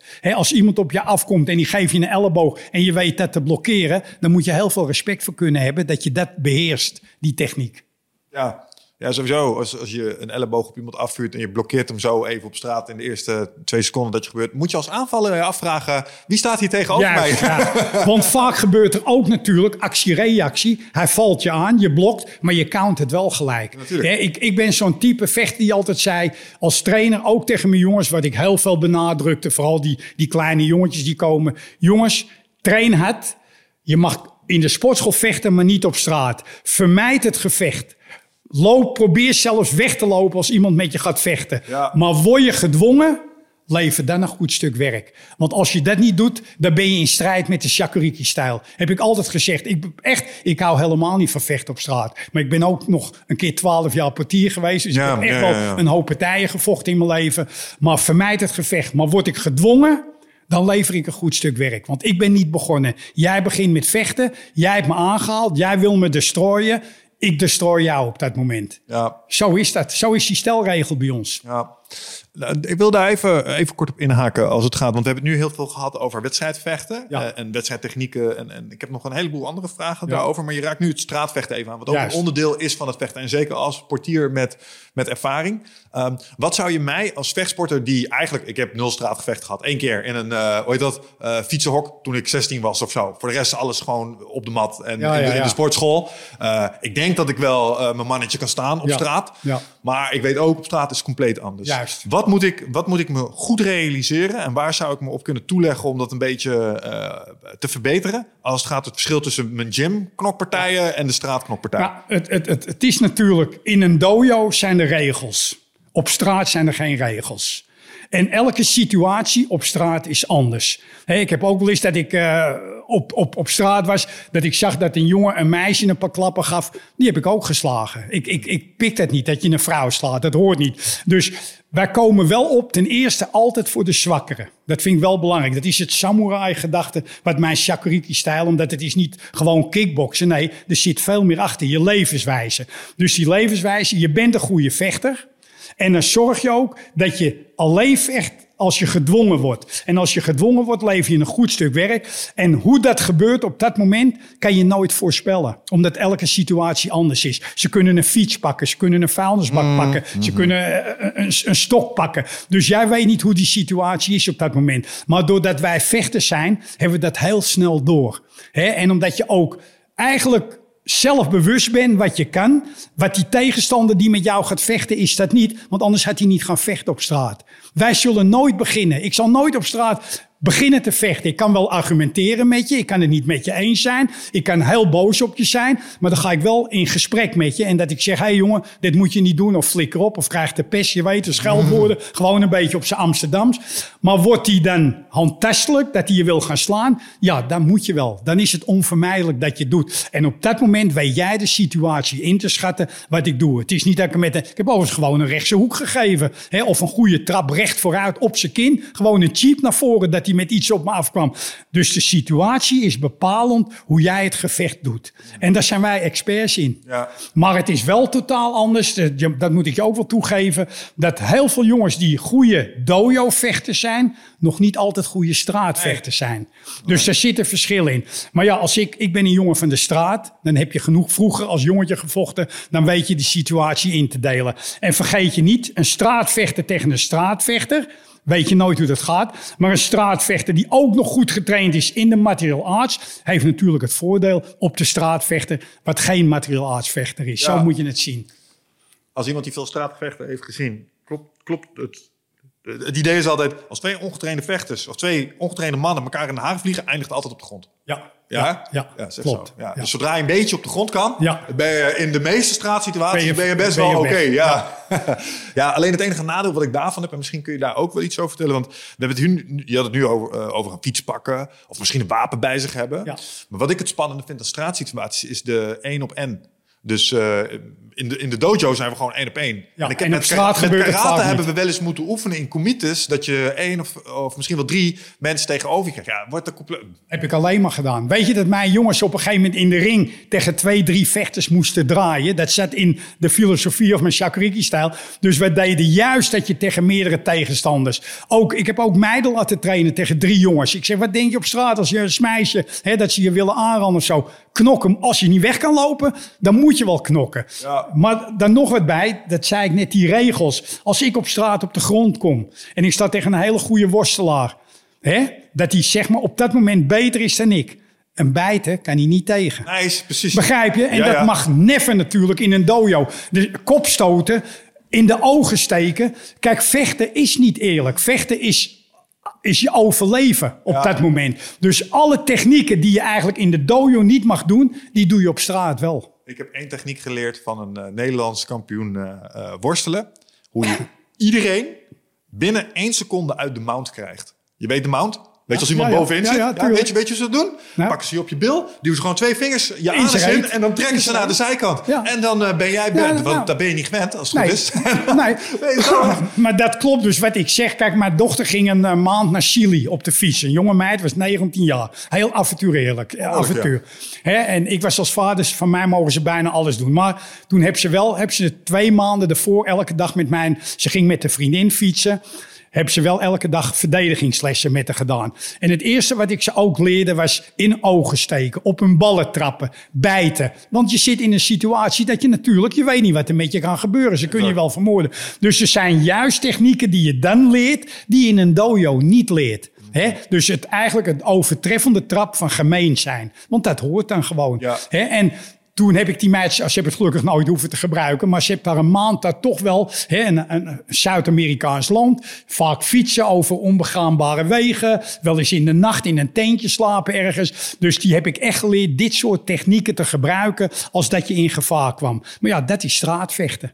En dat is dus dat je meer nog verder dan die straatvechter kwam, omdat je conditioneel ook vaak beter bent dan zo'n straatvechter. Ja. Er zijn ook straatvechters die als ze na een minuut dat je niet neergaat, er helemaal leeg zijn. En dan begin jij pas warm te draaien. Begrijp je? Vandaar dat het ook wel belangrijk is dat je ook inderdaad een vechter bent die de kunst beheerst. Ja, ja, dan is hij ook klaar en dan begin jij net je Begin mouw op te Juist, ah, lekker. juist. Ja, het is een mooie, eh, mooie kans voor mij om even de afslag te nemen richting eh, het stukje cardio. Want we hebben het een aantal keer over gehad. Je zei ook al, eh, bij, bij oh, Sorry. live opnemen. Midden, midden in de uitzending. Ik zet hem gauw uit. Oké? Daar schat. Mevrouwtje. Grappig. Echt, de, de enige andere keer in de podcast dat de live is opgenomen, Ja? was door Bob Schrijver en dat was Irma.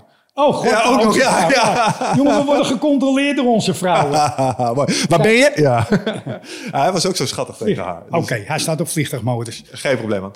Sorry. Ehm, maar het stukje cardio. Ja. En ehm, kun je iets vertellen over hoe de, eh, het systeem van cardio trainen bij jullie eruit zag? Dus hoe krijg jij je vechters echt eh, fit? Ja, nou wij trainden eigenlijk twee keer op een dag. Dat was 's ochtends om 9 uur. En dan begonnen we met eh, het cardio training, een kwartier touwspringen. En dat waren die Thaise trouwtjes, eh, trouw, hè, die touwtjes uit Thailand. Dat Ja. waren die plastic, die zijn veel zwaarder dan gewoon de Europese touwtjes. En dan begonnen we een kwartier met touwspringen. Dan gingen we allemaal eh, zeg maar oefeningen doen. Eh, man op de nek opdrukken, krachtsysteem met cardio samen. En het was bijna een uur lang was het cardio in allerlei verschillende vormen. Je moet natuurlijk wel een beetje afwisselende trainingen geven. Vooral de professionals die elke dag moeten trainen. De ene keer was het op de zak was het conditioneel dat je zeg maar vijf ronden op een zak op het hoogste niveau moest trainen. Met power, met snelheid, met technieken. eh, het touwtje springen, het sparren met elkaar. Wat ook natuurlijk een zeer grote vorm van cardio Ja, is. zeker. Wat ik deed dus dat ze elke minuut tegen een verse tegenstander moesten trainen, vechten. Dus zeg maar eh, Peter Aarts in de ring, die had ik dan drie andere jongens. En dan moest elke minuut moest hij tegen een jongen die, die fit was. En dat gaat behoorlijk eh, werken. En dan s'avonds hadden we een soort training ook met, eh, met sparren. We hadden onze looptrainingen, hè, buitentrainingen die we hadden. We waren gewoon compleet. Dus juist die cardio training was heel belangrijk om je conditioneel op een hoog niveau te brengen. Ja, ik hoor strength and conditioning. Dus gewoon kracht en con- conditie gecombineerd in Juist, allerlei oefeningen. juist. Ook lopen, dus eh, Juist. hardlopen. Had je afstanden die eh, lopers moesten doen? Nou, gemiddeld deden wij vijf kilometer, maar wel met eh indoor trainingen er doorheen. Dus niet alleen duurloop, maar met sprintjes, heuveltje op, man op de nek. Dus wel een, een, een behoorlijke zware conditietraining. En die waren tussen de vijf en zeven kilometer. en jongens die wel eens moesten afvallen, die deden dan meer een duurtraining van 10 kilometer of 15 kilometer. Dat was echt persoonlijk. Ik, ik gaf dus aan, als ik dacht, hé, hey, jij komt dit tekort, dan liet ik je dat soort trainingen doen. Dus ja, dat is bij iedereen een beetje verschillend. Ja, ja, ik hoorde je net eh, eh, iets zeggen. Elke dag trainen voor de wedstrijd, jongens. Ehm, twee trainingen op een dag, elke dag trainen. Dan eh, is iets. Ik heb wel eens wat opleiding gedaan tot personal trainer. Dan mis ik de variabele rust Ja. voor herstel en adaptatie. Ehm, hoe kijk je daar tegenaan? Nou, dat, dat hoefde niet, want die jongens die trainden ochtends dus keihard. En dan gingen ze lekker slapen. De profjongens werkten niet, hè. Die hadden geen werk erbij. Dus die konden rusten. Die gingen Juist, ook inderdaad juist, naar huis toe. gingen even rusten. En dan om zeven uur was de volgende training. En je bouwt dat natuurlijk wel af naarmate de wedstrijd komt. Hè. Ik heb een piekbelasting. Dat ongeveer ook twee weken voor een wedstrijd mochten ze ook bijna niet meer sparren. Voor blessures te voorkomen. Dus je moet wel natuurlijk bewust trainen naar een wedstrijd toe. En ja, wij wisten dat het best. Dat is door ervaring hebben we dat gekregen. Wat eigenlijk het beste werkte. Want wij hadden natuurlijk geen eh, eh, eh, zeg maar opleiding gehad van hoog niveau. Dat, wat tegenwoordig is met die bewegingswetenschappers. Die precies weten hoe je moet doen. Wij, wij deden dat. Ik keek ook in de ogen van mijn vechter. Dan zeg ik, hey, ik heb ook wel eens dat ze een, een training moesten overslaan. Dat ik zag dat hij echt moe was. Ja, ja, ja. ja. Dat zag ik, maar dat, dat is up to één, one to one. Dat ik denk, hé hey jongen, jij bent een beetje vermoeid. Jij gaat deze training eens lekker overslaan. En dat werkte ook wel. Want de vechter wil altijd trainen. Ja, ja, ja, ze willen, want ze denken, ik moet die wedstrijd winnen. Die wilden ook vaak te veel trainingen. En net wat je aanhaalde, rust was heel belangrijk erbij. Maar dat gedoseerd rust, dat moest jij als trainer aanvoelen aan je vechter. En daar had ik gelukkig had ik daar wel een goed gevoel altijd bij. Ja, ja, ja, ja nee, eh, inderdaad. Als je eh, echt je professie van het vechten hebt gemaakt, dan kun je natuurlijk overdag ook gewoon lekker slapen. Juist. Ja, en dan vindt daar natuurlijk ook een Ja. boel ehm, herstel plaats. Ehm, misschien ook wel ehm, mooi om even het sprongetje te maken naar iets wat je al een aantal keer hebt aangeraakt, wat hier misschien een bijdrage aan heeft geleverd. Namelijk eh, het stukje chakrik is ook een levensovertuiging. Ja. Eh, het is meer als knokken alleen. Ja. En een onderdeel daarin is zazen. Juist. En Zazen eh, ken ik als de ademhalingsoefening die ik altijd aan het eind van mijn trainingen kreeg. Neus-mond ademhalingen tot rust komen. Ja. Maar dat is toch ook wel zo'n beetje de maximale diepgang eh, die we daarin onderricht hebben gekregen. Ja, kijk, je, je krijgt jonge jongetjes binnen. En eh, als je een jongen van eh 12, 13 jaar zo'n klein straatschoffie begint over Sassen, dan staat hij aan te kijken. Dan denkt hij, wat kom ik hier doen? Ik kom knokken. Maar het gek is, het was bij mij verweven in de hele leszaal. Al met binnenkomen, je petje af. Kauwgom uit je mond. Hand uit je zakken. Niet vloeken. Niet drinken. Niet eh, respect. Als je tegen een, een leraar staat, kijken. Oes sensei. Dat was bij mij heel erg belangrijk. Ja. Dat oesen. Niet omdat het oes is, maar het is een part of the discipline wat we hadden. En ook in de school, het opstellen. De jongens die voorin stonden, waren de jongens die het langste trainden. Die kregen op, op een flikker van mij, dus een Peter Aarts of een Ballantini of een Jeroen Leban en welke kampioen er ook trainde. Als mijn achterste jongen, die beginner, een fout deden, kregen de voorste jongens van mij op een flikker, want hun moesten daarop letten. Dus bij mij was het systeem, de, iedereen voedde elkaar op. Ah, Als jij dus de dojo inkwam en je groette niet. En ik zag dat, dan zeg ik, hé hey jongen, terug. Je komt groetend de dojo in. Maar als ik het niet zag, dan werd dat door mijn leerlingen gecorrigeerd. Dus de groep corrigeerde de groep. En als iemand iets niet weet, kan je hem niet straffen. Je kan hem wel vertellen. Als hij het de tweede keer of de derde keer wel doet, terwijl hij het wist, dan wordt hij afgestraft. Ja. En dat gebeurt in de les. Dan kreeg hij een paar harde low kicks.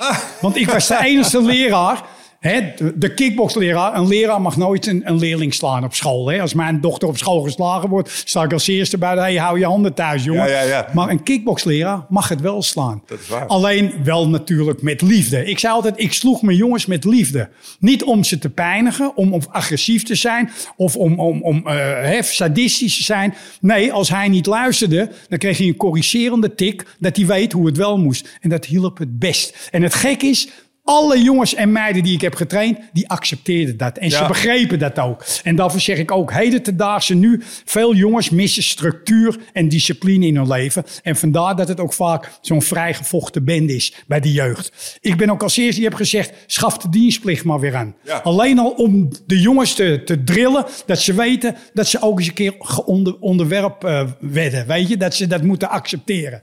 en dat het ongemakkelijk mag zijn en niet altijd hoeft te lopen zoals je Juist. zelf En niet wil. altijd maar alles wat kan en dit Juist, kopen en juist. dat kopen. En ik denk dat we daar zo'n slappe hap mee gecreëerd hebben. Ja, ik merk het eh, als ik eh, mensen in het bedrijfsleven laat kennismaken in seminars met de vechtsport. Ja. Ehm, dat, dat, dat dat stuk eh, dan vertel je wel eens iets over lessen, weet je wel. Als we niet luisterden, dan was het gewoon aan het eind van de les... oké, bodyharding jongens, mag je handjes in je nek... en dan was Ja. het gewoon elkaar levensstoot geven. Ja, dit juist. even mee. Ja. En jij kreeg hem iets harder, want jij had niet goed opgelet. En Nou. jij was aan het stieren geweest. Dat is het geweldige systeem en dat heb ik dus altijd bij mij erin gegooid. En vandaar dat we ook eigenlijk wel een beetje eruit sprongen ten opzichte van andere scholen, die keiharde discipline. Nou, dan hadden we dus zeg maar keihard getraind. Dan ging ik op een gegeven moment in Zazen zitten. Ook de, de, de basis om te beginnen. Ik had de vijf gouden regels. En die moest de voorste man, de, de hoofdman, dus mijn hoofdsenpai, moest dat opzeggen. En dan zat iedereen in Zazen. En er werden de vijf gouden regels werden opgezegd. En nou, en dan gingen we afgroeten, buigen. Was al een klein stukje zazen wat die nieuwe leerling al kreeg voordat hij eigenlijk begonnen met trainen. En zo sloten we ook de les af. Het einde van de les was ook dat je kaart geknokt had, je was moe. Ik deed nog een Ikkyoshima's kata. Sorry, ik had een kata ontworpen, een ademhalingskata. Wat mentaal heel belangrijk was. Ook geestelijk met lichamelijk. En daarna gingen we in zazen een paar minuten weer rustig zitten. Afgroeten, Sianeri, Oesenzai. En dan gingen we staan en dan was de les over. En naarmate je verder kwam, ging ik steeds verder op het zazen. En dat was ook praten met die jongens vaak. Hè? Het psychologische aspect. En ja, de een was er meer voor geïnteresseerd dan de ander. Maar je wist precies goed hoe je dat moest doen bij degene. Wat zijn de vijf gouden regels? Vijf gouden regels van Shakurika. We zullen de Shakurika-stijl met eh, zo goed mogelijk eigen proberen te worden. We beloven trouw en respect aan onze leraren. We zullen ons onthouden van grofheden en gewelddaden. We kennen een eerlijk en hechte broederschap onder elkaar. En beloven om de harde discipline zo correct en mogelijk te ondergaan. Alsof, Oes. Oes, alsof je het vaker hebt opgedreund. Ja. ja, ik dreunde het niet op. Mijn jongens dreunden ja, ja, ja, ja. Maar die heb je het ook een paar keer moeten vertellen. En dat staat ook in mijn boek. Ik zal het je echt, je moet echt via de rest Ja, stuur ik ja, ja, toe. Want dat was een heel belangrijk onderdeel. Dus die jongens zagen ook daarmee dat hij vechten is eigenlijk niet alleen maar vechten. Vechten zit veel verder. En dit is echt het beeld wat, wat je eigenlijk stereotype hebt bij een, een goede dojo. Dat het er zo aan toe gaat. Ja. Eh, en dat, dat we al deze positieve dingen daaruit voortvloeien. Maar dat is waar we het er straks een beetje over hadden. Dat is wel een klein beetje aan het verwateren. Dit, Ja. dit, ik hoop dat er veel eh, mensen die met vechtsport te maken hebben... die misschien ook lesgeven, die hier naar luisteren... Voeg het gewoon toe, man. Ja. Ga het weer doen. Nou, het was zelfs zo dat op een gegeven moment onze jongens eh, uit de KB, wat toen toch wel een, eh, een behoorlijke probleemjeugd was, dat ook de buurtpolitie, de buurtjongens, zagen dat er verandering begon te komen. Dat ze gedisciplineerder werden, dat ze niet meer zo snel op straat vochten. En ik had toen een paar jongens, was echt de harde kern, die gingen helemaal niet meer vechten op straat. Die gingen zelfs wedstrijd vechten. En sommigen waren er ook heel goed in. En die corrigeerden ook weer hun jeugd, waar ze mee omgingen, in de KB. En dus op een gegeven moment werd dat ook eh, bekend bij bureau HALT. Dat was een eh, instantie die met moeilijke eh, jongens, die, eh, die zeg maar ontspoord waren. En toen hadden ze een traject bedacht van oké, je gaat of een half jaar jeugddetentie, de gevangenis in. Of je moet een half jaar bij Tom Haring Shakuriki gaan Ah, doe trainen. maar detentie, doe maar detentie. Nee, nou, dat, dat was na de hand. Had ik, kreeg ik twaalf jongens, twee meiden en tien jongens. Er zijn er twee van afgehaakt, die het niet volhielden. Die zijn ook toen de jeugddetentie gehad. Maar de afloop, die jongens, die hebben wel gezegd... als ik het van tevoren had geweten, dan had ik die jeugddetentie. Ik ben wel blij dat ik het toch gedaan heb, want ik heb het afgemaakt. Hè? Er zijn ook jongens die zijn daarna nog bij me gebleven gewoon. Die echt een wedstrijdjongens werden. Ik heb jongens die brandweer werden, timmerman werden. Die toch zeg maar de criminaliteit uitgingen. En toen toch wel een, een, een behoorlijk beroep kozen. Maar door de keiharde trainingen. En wat zeiden ze ook? Hij zegt het was onmenselijk. Wat wij moesten doen, ook de discipline en oes zeggen, dat waren hun niet gewend. Dat waren van die eigenwijze gasten hè, met messen trekken. Die deden wel wat hun wilden. Maar die moesten zich dus onderwerpen aan mijn discipline. En dat deden ze ook, omdat ik was gewoon sterker dan hun in de dojo. Ja, dus ja, het, recht, het recht van de sterkste was daar. En daar luisterden ze ook naar. Maar wel het recht van de sterkste met liefde. En het gekke is, nu komt er een traject waarschijnlijk binnenkort. Er komt de televisieserie. Dat ontspoorde jongens, daar word ik mentor van. Kijk, ik ben al een oude lul. Ik loop tegen de 80 nu. Hè?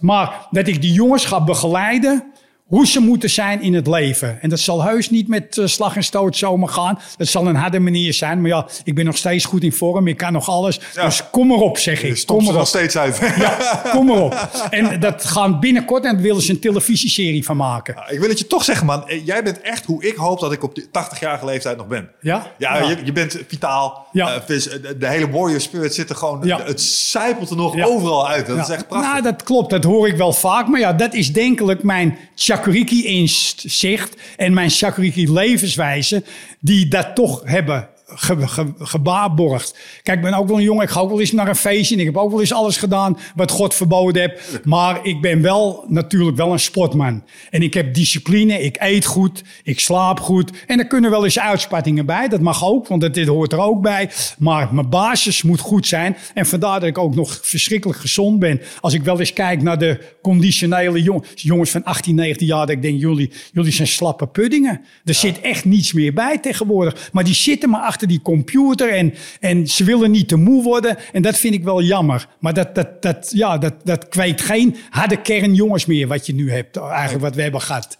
Ja, ja, misschien heb je wel gelijk, maar misschien verplicht dienstplicht. Of misschien uh, inderdaad iedereen verplicht. Uh, ja, verplicht, dat is in Nederland, dan gaat iedereen uh, op de achter. dan kun je die ja, ja maar verplicht kan ook wel eens goed zijn. Dat er structuur is, discipline. Je kan niet in je leven alleen maar doen waar jij zin in hebt. Je leeft in een gemeenschap en dan moet je rekening houden met elkaar. En we hebben een democratie en dat begrijp ik wel. Maar ik vind ik gaf ook autocratisch les in mijn school. Het was maar één baas, dat was ik.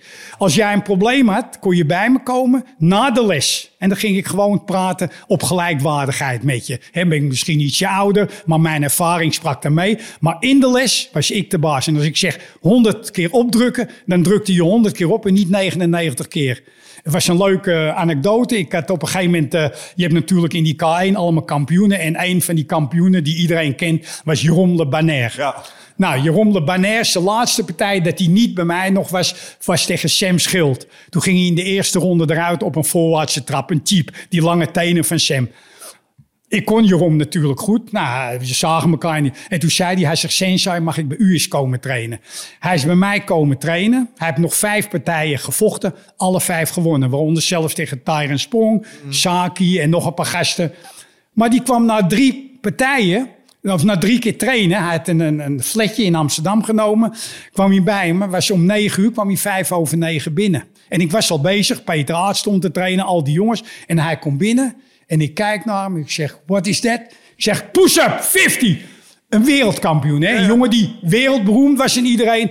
En later had hij tegen mijn vrouw gezegd, hij zegt, ik werd bang van Tom. Die ogen van hem, hoe die naar me keek. En hij deed keurig zijn 50 omdruk. Maar ik bedoelde mee te zeggen, of je nou wereldkampioen bent of niet, je komt niet te laat op je training. Net als iedereen ben je er op tijd. En het had succes, want hij won ook weer al zijn partijen daarna. Want je weet, Jeroen was hè, Frans, uh, die, die grote kerel. Ja, ja, hè, maar ik bedoelde mee te zeggen dat voor iedereen de discipline moet gelden. Of je nou kampioen bent of niet kampioen. Dat is de sleutel tot het succes. fresh Ja, en hoe je kleine dingen doet, is hoe je grote dingen doet. Dus als je vijf over negen op de les komt aandraven, zul je alle andere dingen ook op zijn vijf over. Begrijp je? Dat kan niet bij mij. Wil je het systeem volgen? Wil jij weer terugkomen? Wil jij die kampioen zijn? Dan moet je alles volgen zoals ik het zei. En dat is autocratisch. Ja. En dat werd niet altijd in dank afgenomen bij NRC en NSF die zeggen van democratisch lesgeven niet. Nee, ik schold ze voor bij wijze van spreken. Maar het, het, het werkte wel. En je moet niet vergeten, waar er geen kinderen uit hockeyfamilies. Hè?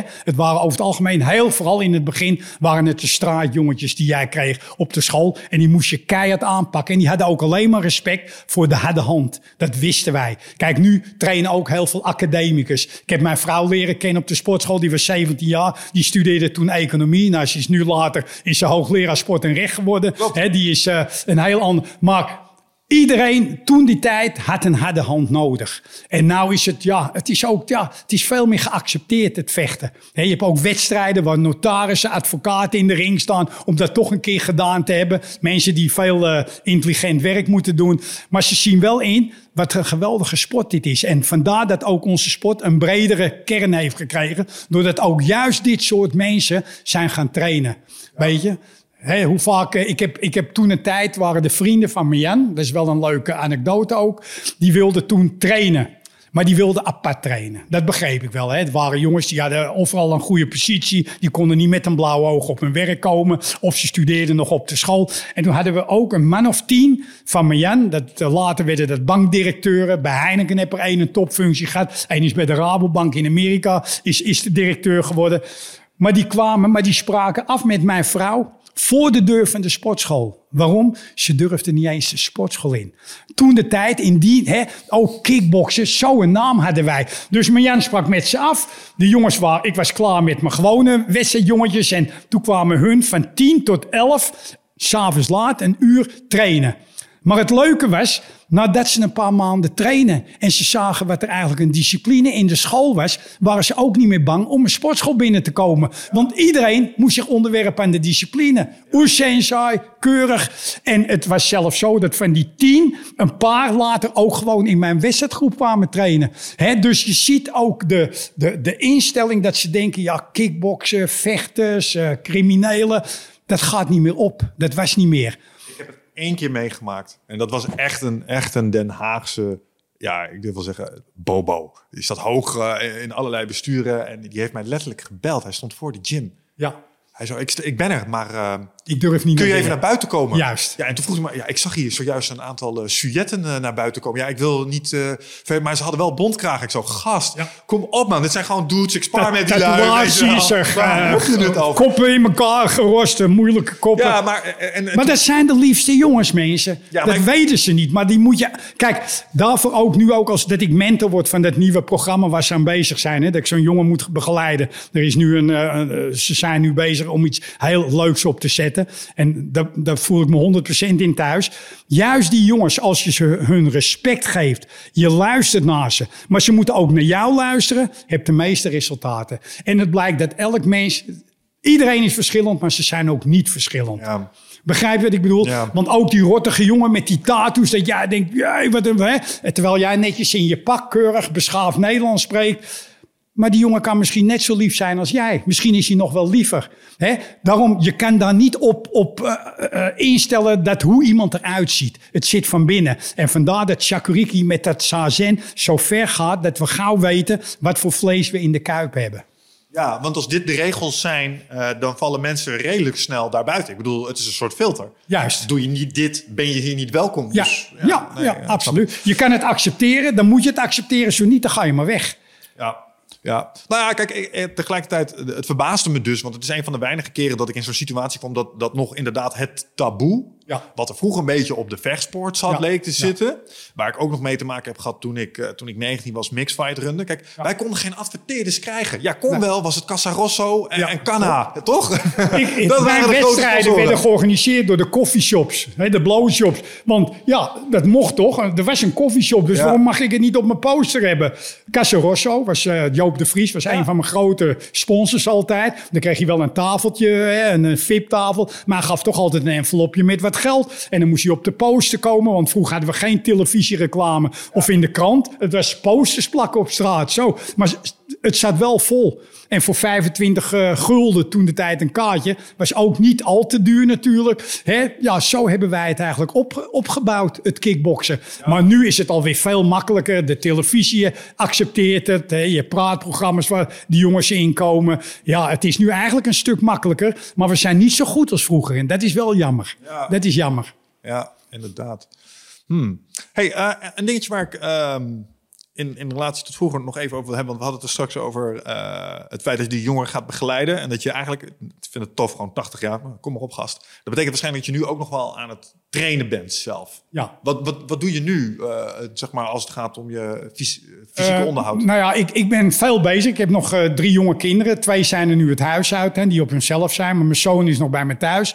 Ik heb Wat is jong in dat opzicht? mijn oudste dochter is 25 van deze vrouw dan. Ik heb nog uh, vorig huwelijk, maar 25. Uh, ik heb een dochter van 23. Mijn oudste dochter is 25. Heb in Utrecht gestudeerd, iets met milieu op de universiteit.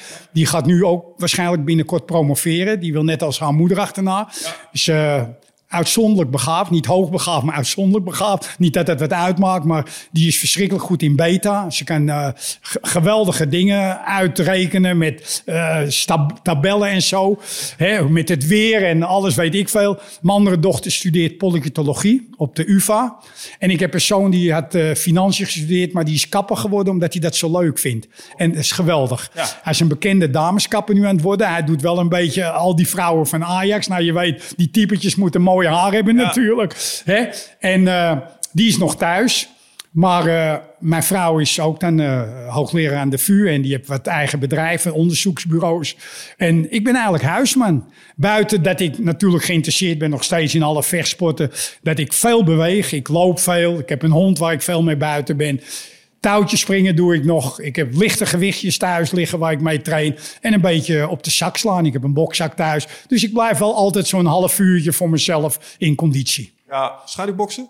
Schaduwboksen is heel belangrijk. Shadowboksen, dat is uh, het kadan noemden wij dat. Het kadanboksen doe ik heel veel, ja. Kadanboksen? Kadan, ja. Ah. Op muziek. Ik was ook de eerste die op muziek trainde, hè? Ah, ja. in de karateschool. Dat had ik toen gezien uit Cuba. Cuba, de boxers, de amateurboxers, die trainden toen op muziek. Dus echt dat ritmisch. En dat heb ik toen eens gezien in 1970 in een filmpje. En toen dacht ik, hé, hey, dat is toch wel leuk. Dat stimuleert de jongens. Dat geeft een goede sfeer. En iedereen mocht zijn eigen plaatje, een bandje meenemen. Dat we de ene dag trainen we op jouw muziek. Ah, de andere dag op jouw muziek. Ah, maar dat was meestal wel goede ritmische muziek. dat je lekker stond te trappen en te stoten. Dat is een van mijn favoriete manieren om mijn cardio te trainen. Gewoon Juist. goed op je zin, lekker goed op muziek. Touwtjes springen op harde muziek. Tuurlijk, waarom zal het stil zijn? En dat was toen met karate. Moest allemaal witte karate pakken. Het moest rein zijn, strak zijn. Dat heb ik toen doorbroken door dat te veranderen. Ik zeg rode karate pakken. Ik zeg muziek bij je dinges. Wel discipline. Er is er maar één die praat. En dat ben ik op het moment dat er gepraat moet worden. ja, ja, ja. Heb jij een probleem? Buiten de les kom je bij me. En er waren heel veel jongens die toch altijd wel met probleempjes bij je kwamen. Maar daar was je een vader voor. Een soort vaderfiguur. Dus zo had je was je in de dojo. Zo zacht was je met die jongen buiten de, de trainingen. En dat heet echt het yin-yang systeem. Het hard en zachte. De combinatie. Het een kan niet zonder het ander. Ik ben een heel emotioneel mens. He, maar daarbuiten was ik verschrikkelijk hard, ook voor mezelf. Maar ik kan ook zitten grienen als iemand problemen heeft. He? Mm. Zo, zo zit ik gewoon in elkaar. Daar kun je niks aan doen. Ja, ja. Um, als het gaat om het zazen uh, en het stukje, um, ja, hoe noem je het net, levenswijze. Ja. Um, je hebt al iets over de vijf regels verteld. Uh, het, het, lijkt ook heel erg, het doet me heel erg denken aan inderdaad de Samurai Code. Hè? Dus echt de, de, de Warrior Code, hoe je in het leven zou moeten staan. Uh, wat, wat zou je daar nog aan willen toevoegen wat we niet hebben besproken? Uh, als het gaat om wat je daar belangrijk in vindt. Dus uh, wat, wat je, je studenten daar, ook in de gesprekken die je met ze had, weet je, dan ben je toch een soort van ja, levenscoach bijna zo af en toe. Wat zijn basisprincipes die je mensen dan probeert mee te geven in het leven? Nou, ten eerste eerlijkheid. Dat vind ik een heel belangrijk punt. Ik heb, ik heb een zoon gehad uit mijn eerste huwelijk. Die is uh, zwaar verslaafd geweest. En uh, die heeft een overdosis genomen. Is ook dood uh, helaas gegaan eraan. Maar op een gegeven moment, dat was een geweldige jongen. Was een, een assistent bij mij in de school. Hij trainde ook Peter Aas, de trapkussen. Want dat was een jongetje vanaf zeg maar twee, drie jaar ja, ja, ja. dat hij al bij mij in de school kwam. Maar het was een correcte jongen, maar toen hij aan de drugs ging, je zag hem ook veranderen. En wat ik niet gedaan heb, ik bedoel, ik heb duizenden jongens getraind in mijn leven. En die heb ik ook vaak op het goede pad geholpen. Mijn eigen zoon kreeg ik niet meer op het uh, normale pad, omdat de drugs was sterker, zeg maar, dan de trainingen en, en mijn discipline. En wat me toen opviel, was dat hij zo ging liegen liegen en bedriegen. En dat vond ik zo erg, maar ze moesten scoren. En er was altijd wel een, smoes of een, een leugentje. Hè, kwam, kwamen ze in het begin niet opdagen, toen was het nog niet zo erg van... hé, hey, waarom kom je niet trainen? Die jongens staan op je te wachten. Weer een leugentje. En ik heb altijd bij mijn kinderen, mijn, mijn nieuwe gezin, liegen niet. Absoluut ben ik ook van overtuigd, omdat ik dat weet. Ik heb altijd gezegd, als je iets doet wat nog zo slecht is, heb ik liever dat je dat eerlijk vertelt dan dat je gaat liegen. Want dat vind ik het liegen erger wegen dan het feit wat je gepleegd hebt. En ook bij mijn leerling zeg jongens, wees eerlijk. He? Vertel, praat met me erover. Ga erover praten. Heb structuur in je leven. Heb de discipline die ik je opdraag, probeer die te vervullen. En ik denk juist nu ook dat je die jongens spreekt, dat ze zeggen, Sen, we hebben dat, die lessen echt in acht genomen. Denk ik dat dat toch wel het, het meeste is dat je ook één op één, dat je, dat je elkaar begrijpt. Hè, ik was dan een, een trainer voor een hoop jongens, maar ik was ook een trainer voor de individu. Alleen, want ieder mens is anders. Maar in principe zijn we een basis zijn we wel gelijk. Met uitzaaiingen dat iedermans anders is. Maar de basis zijn we gelijk. En als jij het respect van mij krijgt, geef jij ook het respect naar mij toe. Want zo is het gewoon. En dat moet je aanvoelen. En ja, we hebben jongens van alle leeftijden. Ik heb jongens, eh, de jeugd, we trainen ze al voor zes jaar. Maar de moeilijke jongetjes, 12, 13, 14, 15, hè, de, de, de lichte puberaars. Ja, die hebben toch wel een aanpak nodig. En dat moet je als trainer gewoon zien en weten. En omdat ze interesse in je sport hebben en ze dat leuk vinden, kun je ook met hun daarover gaan praten en werken. En onbewust, wat ze niet eens in de gaten hadden, ben je ze wel een beetje aan het hervormen hoe ze op straat zijn. Ja, ja. Oké, ja, uh, eerlijkheid, niet liegen, geen waarheden achterhouden. Nee, zeg nee. wat je wil, doe Ja. wat je zegt. Perfect, uh, helemaal mee eens. Ehm, wat nog meer? Waarschuwen voor de feiten. Kijk, ieder mens is geneigd, hè, vooral die jonge jongens, ze willen dure truitjes hebben, ze willen een elektrische fiets hebben, ze willen een brommetje hebben. En vaak hebben ze dat geld niet. Denken ze ook door lichte criminaliteit kunnen we aan het geld komen. Inbreken, pakjes wegbrengen. Dat gebeurt heel veel, hè, vooral Ja. in Amsterdam. Hè. Bij de, ieder jongetje wordt gepoest, omdat ja, die jongetjes die krijgen niet zoveel straf als dat ze zelf lopen te dealen als je 18, 19, 20 bent. Dus die jongetjes worden al ingezet voor eh, spandiensten om de criminaliteit. Maar die jongens, daar ga ik altijd op, op benadrukken. Jongens, op een gegeven moment misdaad loont niet. En om dat al te vertellen aan die jongens, blijft er toch al wat hangen. Doordat ze op straat alleen maar horen, ja jongen, je kan lekker geld verdienen. Die kijken niet naar de risico's, ze kijken naar het geld. En ik ging altijd op die risico's in. Ik gaf voorbeelden van jongens die verschut gingen. Hè, die hun ook kennen uit de buurt, een bekende jongen of zo. Ik zeg, jongens, doe dat niet. Ga een baan zoeken. Op een gegeven moment, hè, je kan maar één broek aan je lijf. Al heb je nog zoveel geld, je kan maar één trui aan. En probeer die jongetjes die richting op te duwen. Dat ze zien, hey, ja, we zijn eigenlijk wel verkoud, verkeerd bezig. Dus ja, je bent continu met zo'n jongen bezig. Vandaar ook dat ik nu weer met gasten ga mentoren. Om ze dat uit hun hoofd te praten. Dat die criminaliteit het niet is. Heb je al een plan eh, geformuleerd hoe je, die, eh, hoe je dat gaat benaderen met die... Nou, het leuke is, dat vroegen ze ook eh, met, die, met die casting, om, toen ze me benaderden. Ik zeg nee. Want ik wil met die jongens zitten en dan maak ik mijn plan. Elk mens, dat zeg ik weer, is de ene moet een zachte aanpak hebben. De andere moet verschrikkelijk een harde aanpak hebben. De andere moet een tussenaanpak. De een moet een draai om zijn oren hebben. De ander moet een aai om zijn bol hebben. Dat kan ik nu niet aan jou vertellen. Dat merk ik wel als ik met die jongen bezig ben. Dat is mijn ervaring natuurlijk door de loop der jaren. Dat je altijd met die jeugd bent bezig geweest. Ik bepaal op dat moment wel hoe ik met jou... Ik kan je misschien wel een draai geven, maar dat kan averechts werken.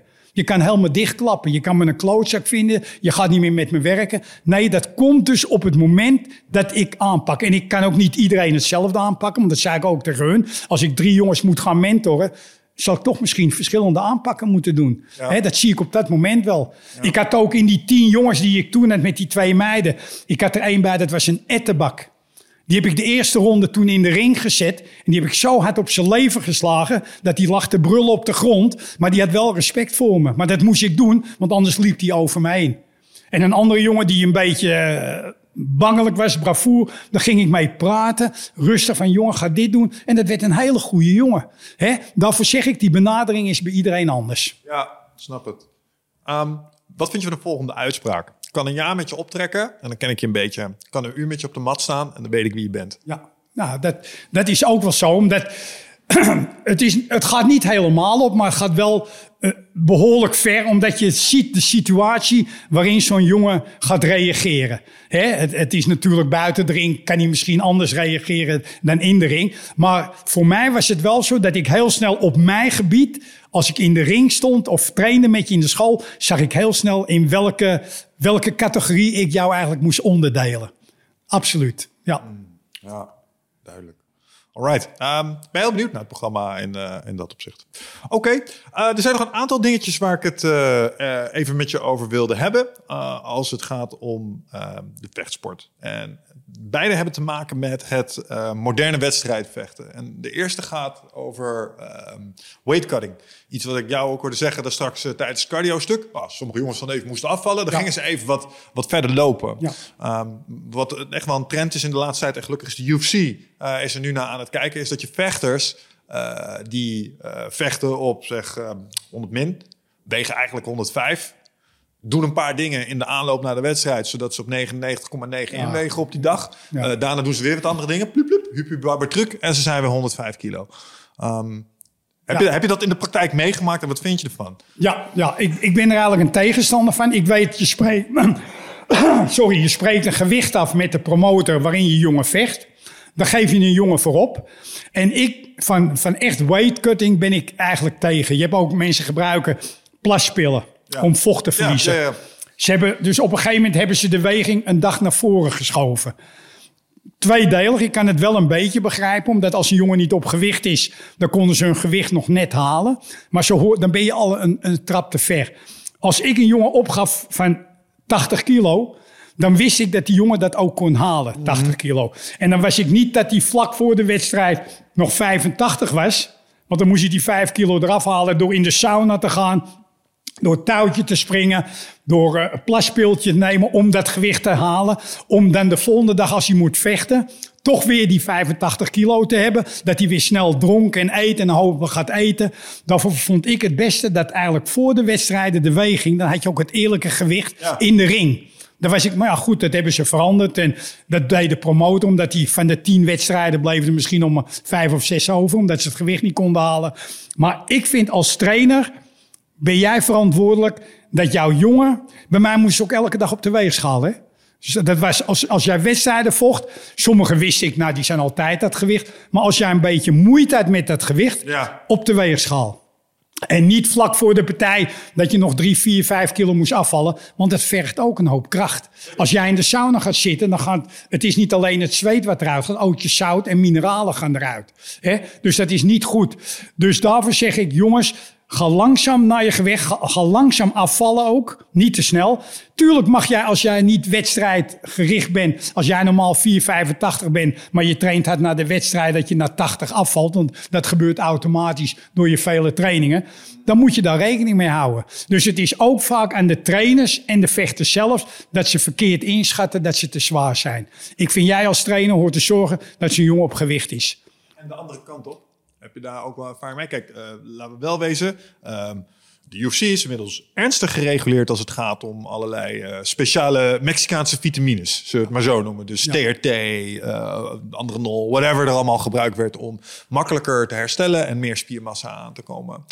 Um, dat ben je in de praktijk vast ook wel tegengekomen. Ja. En wat vond je daarvan? Nou, ik zou je zeggen, ik ben eigenlijk nog de ouderwetse trainer van de sinaasappel en je glaasje melk. Even, even simpel gezegd. Ik begrijp ook wel dat vandaag de dag alles natuurlijk in een stroomversnelling is gegaan. Wat ik net al vertelde met die wetenschapgasten. Uh, uh, dat is met voedingsspecialisten. Dat is met krachttrainen. Vroeger, tot op heden zelfs, was ik de trainer die deed alles. Ik was de krachttrainer, de conditietrainer, de technische trainer, de vechttrainer. En dat had als voordeel dat ik wist wat ik met mijn jongen deed. Vandaag de dag hebben trainers, uh, vechters vijf trainers. Ja, Ze hebben een conditietrainer. Maar het risico zit erin, en dat weet ik ook uit ervaring, dat wel eens naarmate wel eens een jongen toch wel eens naar een ander ging. De voedingstrainer zegt dit. De krachttrainer zegt dat. Sommige trainers zeggen dit, wat tegen mij technieken, tegen mijn systeem indruisten. Ja. Dus je hebt er ook problemen mee als er meerdere trainers met één jongen bezig zijn. Soms is het goed, omdat sommigen weten meer dan ik op voedinggebied, weten meer op krachttraining dan ik. Maar ik wist de basis wat genoeg was. En dat hebben me feiten uitgewezen door de kampioenen te kweken. Dat het effectief was, zo wij het deden. En ik denk dat de fout nu is dat er te veel trainers om een jongen heen lopen. Vraag maar aan Rico Vroeven. Ze hebben een krachttrainer, ze hebben een conditietrainer, ze hebben dat trainen. Ja, dan raak je het, het systeem kwijt wat ik met die jongen bezig was.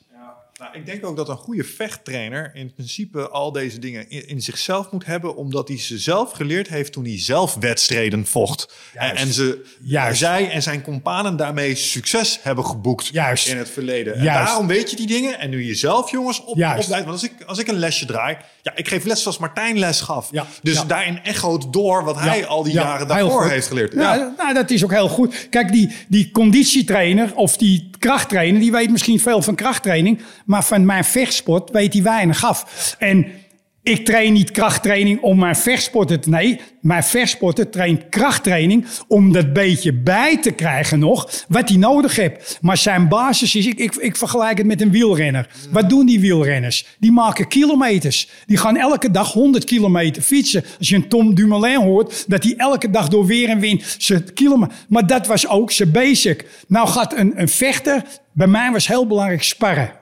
Hè, sparren, het onderdeel, het vechten. vraag over. Dat is mooi, fijn. Sparren. ja, dat, ja. Ik had een, soms een uur, dat noemden ze gehaktdag.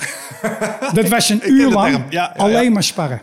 En waarom? Zei ze, ja, sparren. Daar had je ook jongens die gingen urenlang met een vechter een combinatietje trainen. Ook belangrijk. Maar je moet het wel in de praktijk brengen. En in de praktijk kom je situaties tegen met sparren. Die kan je niet leren. Dat moet je in het op En vandaar dat mijn jongens echt elke dag die uur sparren gaf hun dat impuls dat ze zo hoog kwamen. Ja. Jullie gehaktdag was zelfs bij ons aan de andere kant van de IJssel een ding. Dat wisten we. Ja, dat, kenden Ja. we. Ja, ja. Ja. daar hadden ze het gewoon over. Ja, Jacques ja, gehaktdag. Ehm, over het sparren. Want sparren vind ik fascinerend. Want eh, zoals ik al zei, ik heb nooit op straat gevochten, een paar wedstrijden. Maar ik heb in de gym echt wel knokpartijen geleverd. Ehm, en als ik daarop terugkrijg, denk ik echt wel eens... Jezus man, we gingen er echt wel hard op. Ja. Eh, misschien wel, uh, maar, maar misschien eh, van de, als je 100% kon geven... Maar ik durf te weten dat ik wel eens op 90 plus, 90% plus heb staan knokken met Ja. gasten. En dat je ook aan ze kon zien. En dat je merkte, net als we het hadden over de ellebogen. oh, we zitten nu op een ander niveautje. Want deze knie was bedoeld om uit te schakelen, vriend. Prima, maar nu ga ik ook. Nou ja, het leuke is, jij zegt het in procent, hè, 90 procent. Ja, ja, ja, Ik had een systeem ontwikkeld met Shakuriki. We deden het in fase. Ik heb fase 1, Ah. sparren. Ja, Dat was alleen technisch. Een beetje net als met karate-stijl. Ja, ja. Technisch. Dus het mag wel op het hoofd toucheren, maar niet hard. Op het lichaam, low kicks, technisch. Ja. Dat doe je ook vaak met nieuwelingen als ze komen. Dan had ik fase 2. Dat was hard in het lichaam. Ah. Hard op, het, op de borst. Hard op de benen. Stoten zo hard je kon. Maar niet op het hoofd. Dat was fase 2. En dat deden we het meest bij mij in de school. En dan had ik fase 3. Dat was op knock-out. Ja. Uitschakelen. echt gewoon.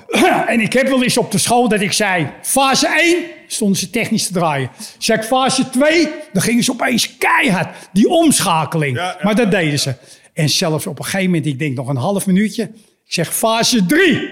Nou, dan werd er gebeukt in de school. En dan zei ik op een gegeven moment... Ja, maar! Anders hoorden ze me niet. Stop. Maar dan waren ze al gewend om van het zachte naar de hele harde systeem te creëren. En omdat ik dat elke dag deed, waren ze er zo aan gewend. Dat zeg ik wel eens, de trainingen gebeuren eigenlijk dus in de dojo. Om, je vecht in de dojo om het vechten in de ring makkelijk te maken. Ja. Ik heb jongens gehad, ik, ik, ik zal, Hestie Kerkers vocht toen tegen Badder. Badder was een oud leerling van mij. En Hestie was een leerling van mij, die kwamen op een gegeven moment tegen elkaar. Hestie zei na afloop van de wedstrijd tegen Badder... Hij zegt, Sen, de trainingen in de school waren harder dan het gevecht wat ik had met Badder.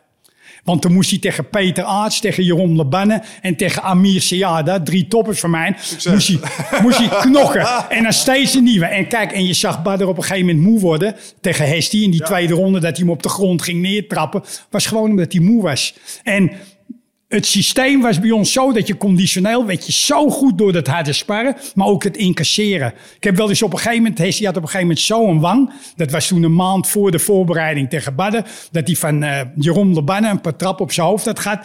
Moest ik even een beetje dimmen met hem. Maar zo gauw dat weer over was, gingen we weer naar de harde systeem. Maar dat heeft hem wel die wedstrijd opgeleverd. Het systeem. En ook bij Peter Aarts en ook bij Jeroen hebben dat wedstrijden die ze wonnen, omdat ze leerden afzien. Kijk, je moet niet vergeten, ook Peter werd op een gegeven moment ouder. En Jeroen ook. Die hadden het echt wel moeilijk in mijn school tegen de nieuwe generatie. Hè? moet je niet vergeten. Ik had Raúl Catines. Dat, die moet nu ook vechten op een glorie. Maar die kwam uit Roemenië. Ik had Frank Munoz, een jongen uit Spanje. Ik had Brazilianen. eh, Marcelo Adriaan. Ik had zoveel goede jongens. Dat die oudere jongens, die kregen problemen van de nieuwe jongens. Maar omdat ze zoveel ringervaring hadden, waren ze nog wel goed in de ring. Maar ik liet ze ook iets anders trainen op een gegeven moment. Dat ik ze meer rust gaf in mijn school met vechten. Omdat ze redden het vaak niet meer tegen die jonge jongens. Maar ze waren nog wel goed genoeg om in de ring hun wedstrijd te winnen. Maar onbewust hield ik ze eigenlijk een beetje in bescherming. Ja, omdat de, de, de gym wars waren zwaarder als de wedstrijd. Nou, dat heb je, heb je heel goed eh, gemerkt, ja. Ja, ja. En dat was ook het systeem. En, en eigenlijk, ter schade en schande van die wedstrijd, jongens... ze merkten het zelf ook wel een beetje. Dat ik ze in bescherming ging nemen. Peter heb ik ook op een gegeven moment toch wel in bescherming... Hij was hartstikke goed en hij is levensgevaarlijk. En Ja, in mijn ogen een van de beste vechters die we ook gehad hebben. Maar Peter werd ook ouder. Ik merkte het aan zijn, aan zijn balans, hoe die trapte, hoe die moeite had om toch zijn been op een gegeven moment omhoog te krijgen. En daar, moest, daar ging ik op werken en dat gaf resultaat op een gegeven moment. Maar ik spaarde ze ook. Moest die andere jongen van mij, die nieuwe jongen zoals een Hesti, die dan echt door moest gaan omdat hij nog een stuk jonger was, dat, dat onthield ik bij hun vaak. Om ze toch een beetje te sparen. Ik snap dat het voor de beste wedstrijdvechter creëren echt een absolute noodzaak is, dat sparren. Ah, Ik, ik snap hem 100%. Maar hoe kijk jij er nu op terug? Ehm, nu we ook weten wat we bijvoorbeeld vanuit de UFC en vanuit American Football weten als het gaat om hersenschade. Dus dat, Ja. dat echt impact op je hersenen, Ja. de butsen die wij hebben weggekopt. Ja. Een neuroloog wordt daar zeer ongelukkig van. Ja, dat, dat is inherent helaas aan de sport. En daarvoor ben ik wel heel goed, eh, vind ik wel heel goed dat die regel erin gegooid is bij jeugd met eh, hoofdkapjes op. Maar dat deed ik al uit eh, principe. Hè. Vroeger toen ik, ik heb heel veel jeugd altijd getraind. We waren, ik had zo'n duizend leerlingen hè, in Amsterdam in de Van Halstraat met ook die kinkerbuurt. We gingen natuurlijk veel wedstrijden wonnen we, dus dat werd aangezogen. Dat iedereen wilde toen op een gegeven moment bij Shakuriki, want ze kregen ook snelle verkering hè, op straat. Hè. Als jij Shakuriki trainde, oh, dat was zo'n stoere gozer. En dat vonden die meiden allemaal geweldig. Hè. Dat is echt zo. Hè. Ja, dat geloof je direct. Ja. En, eh, dus ik dacht, ik deed altijd de jeugd met wedstrijdjes. Had ik wel eens innerlijke wedstrijdjes. Grote handschoenen aan.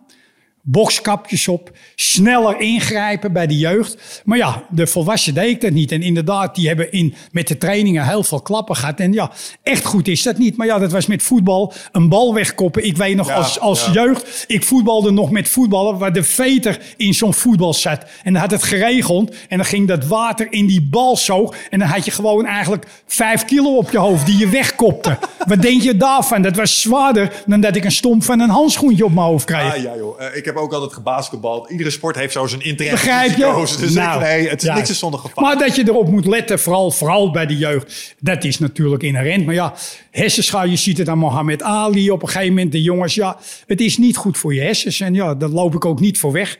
Maar ja, ik, ik, ik weet nog alles. Ik heb, ben nog niet dement gelukkig. Ik wist nog hier te komen. Dus eh, nou ja, goed, ja, ja, klappen kan je ook nog wel incasseren. Nee, dat is waar. Nou ja, kijk, we hebben natuurlijk ook wel een aantal voorbeelden in Nederland van vechters die toch echt wel met iets zijn weggelopen uit hun carrière. Kijk naar Bob Schrijber bijvoorbeeld. Ja. Die is wel echt eh, permanent beschadigd geraakt Ja, door zijn ja, vechten. ja. Niet, eh, ik moet trouwens zeggen, niet in zijn... ehm, eh, in zijn denkvermogen. Nee, dat, dat dan weer niet, maar hij heeft wel zijn voet. Zijn Ja, enkel, ja. zijn- ja.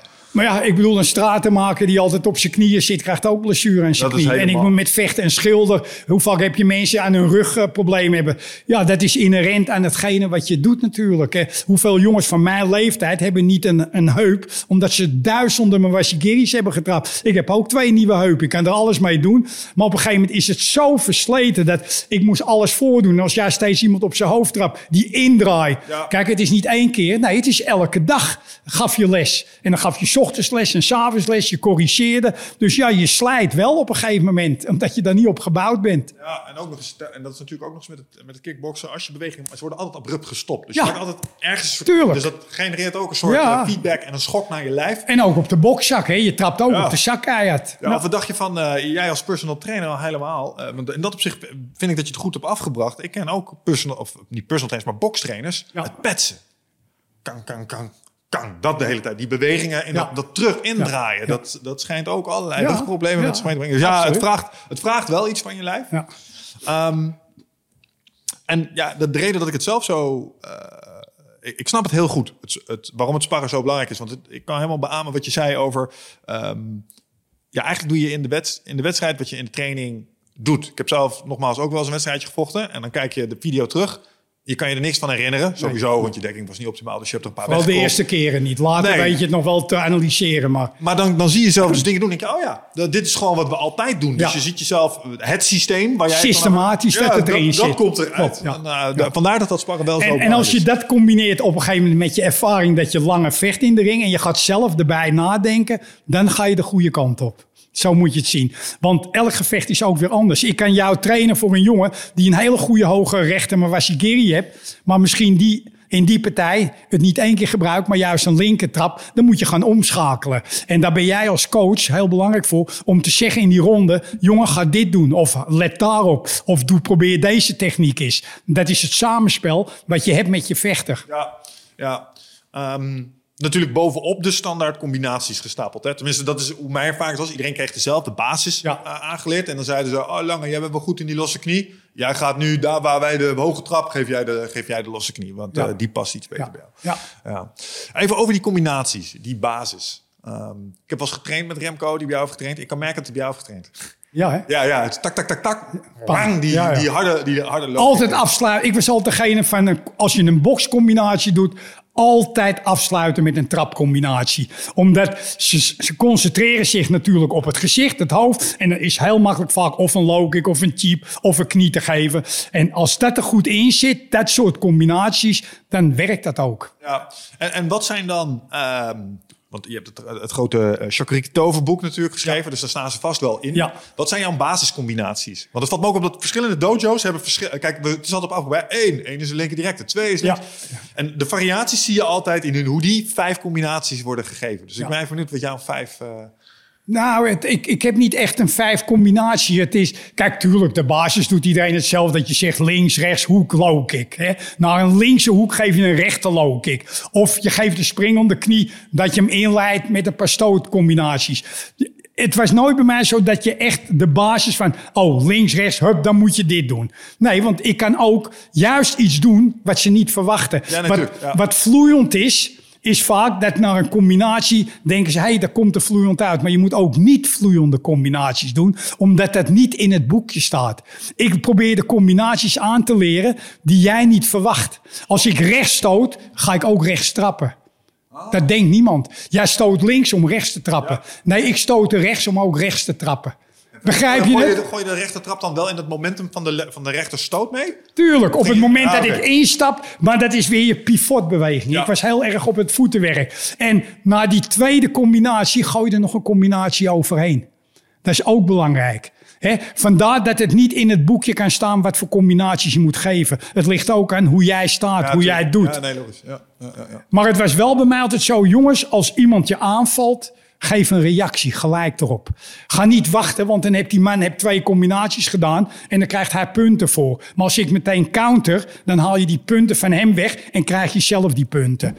Dus het is ook tactisch, is heel belangrijk wat je in je combinaties doet. Ja, om nog maar te zwijgen over het schrik-effect van op een eh linker stop lopen of zo. Ja. Dan denk je, oh, ik was lekker. Ik ging mijn goeiste, mijn beste, mijn goeiste, leuk geprobeerd mis. Ik, ging mijn, ik ga mijn beste combinatie gooien. Ik gooi er één, ik heb er direct één op mijn neus. Ja, ja. Dit wordt geen leuk potje.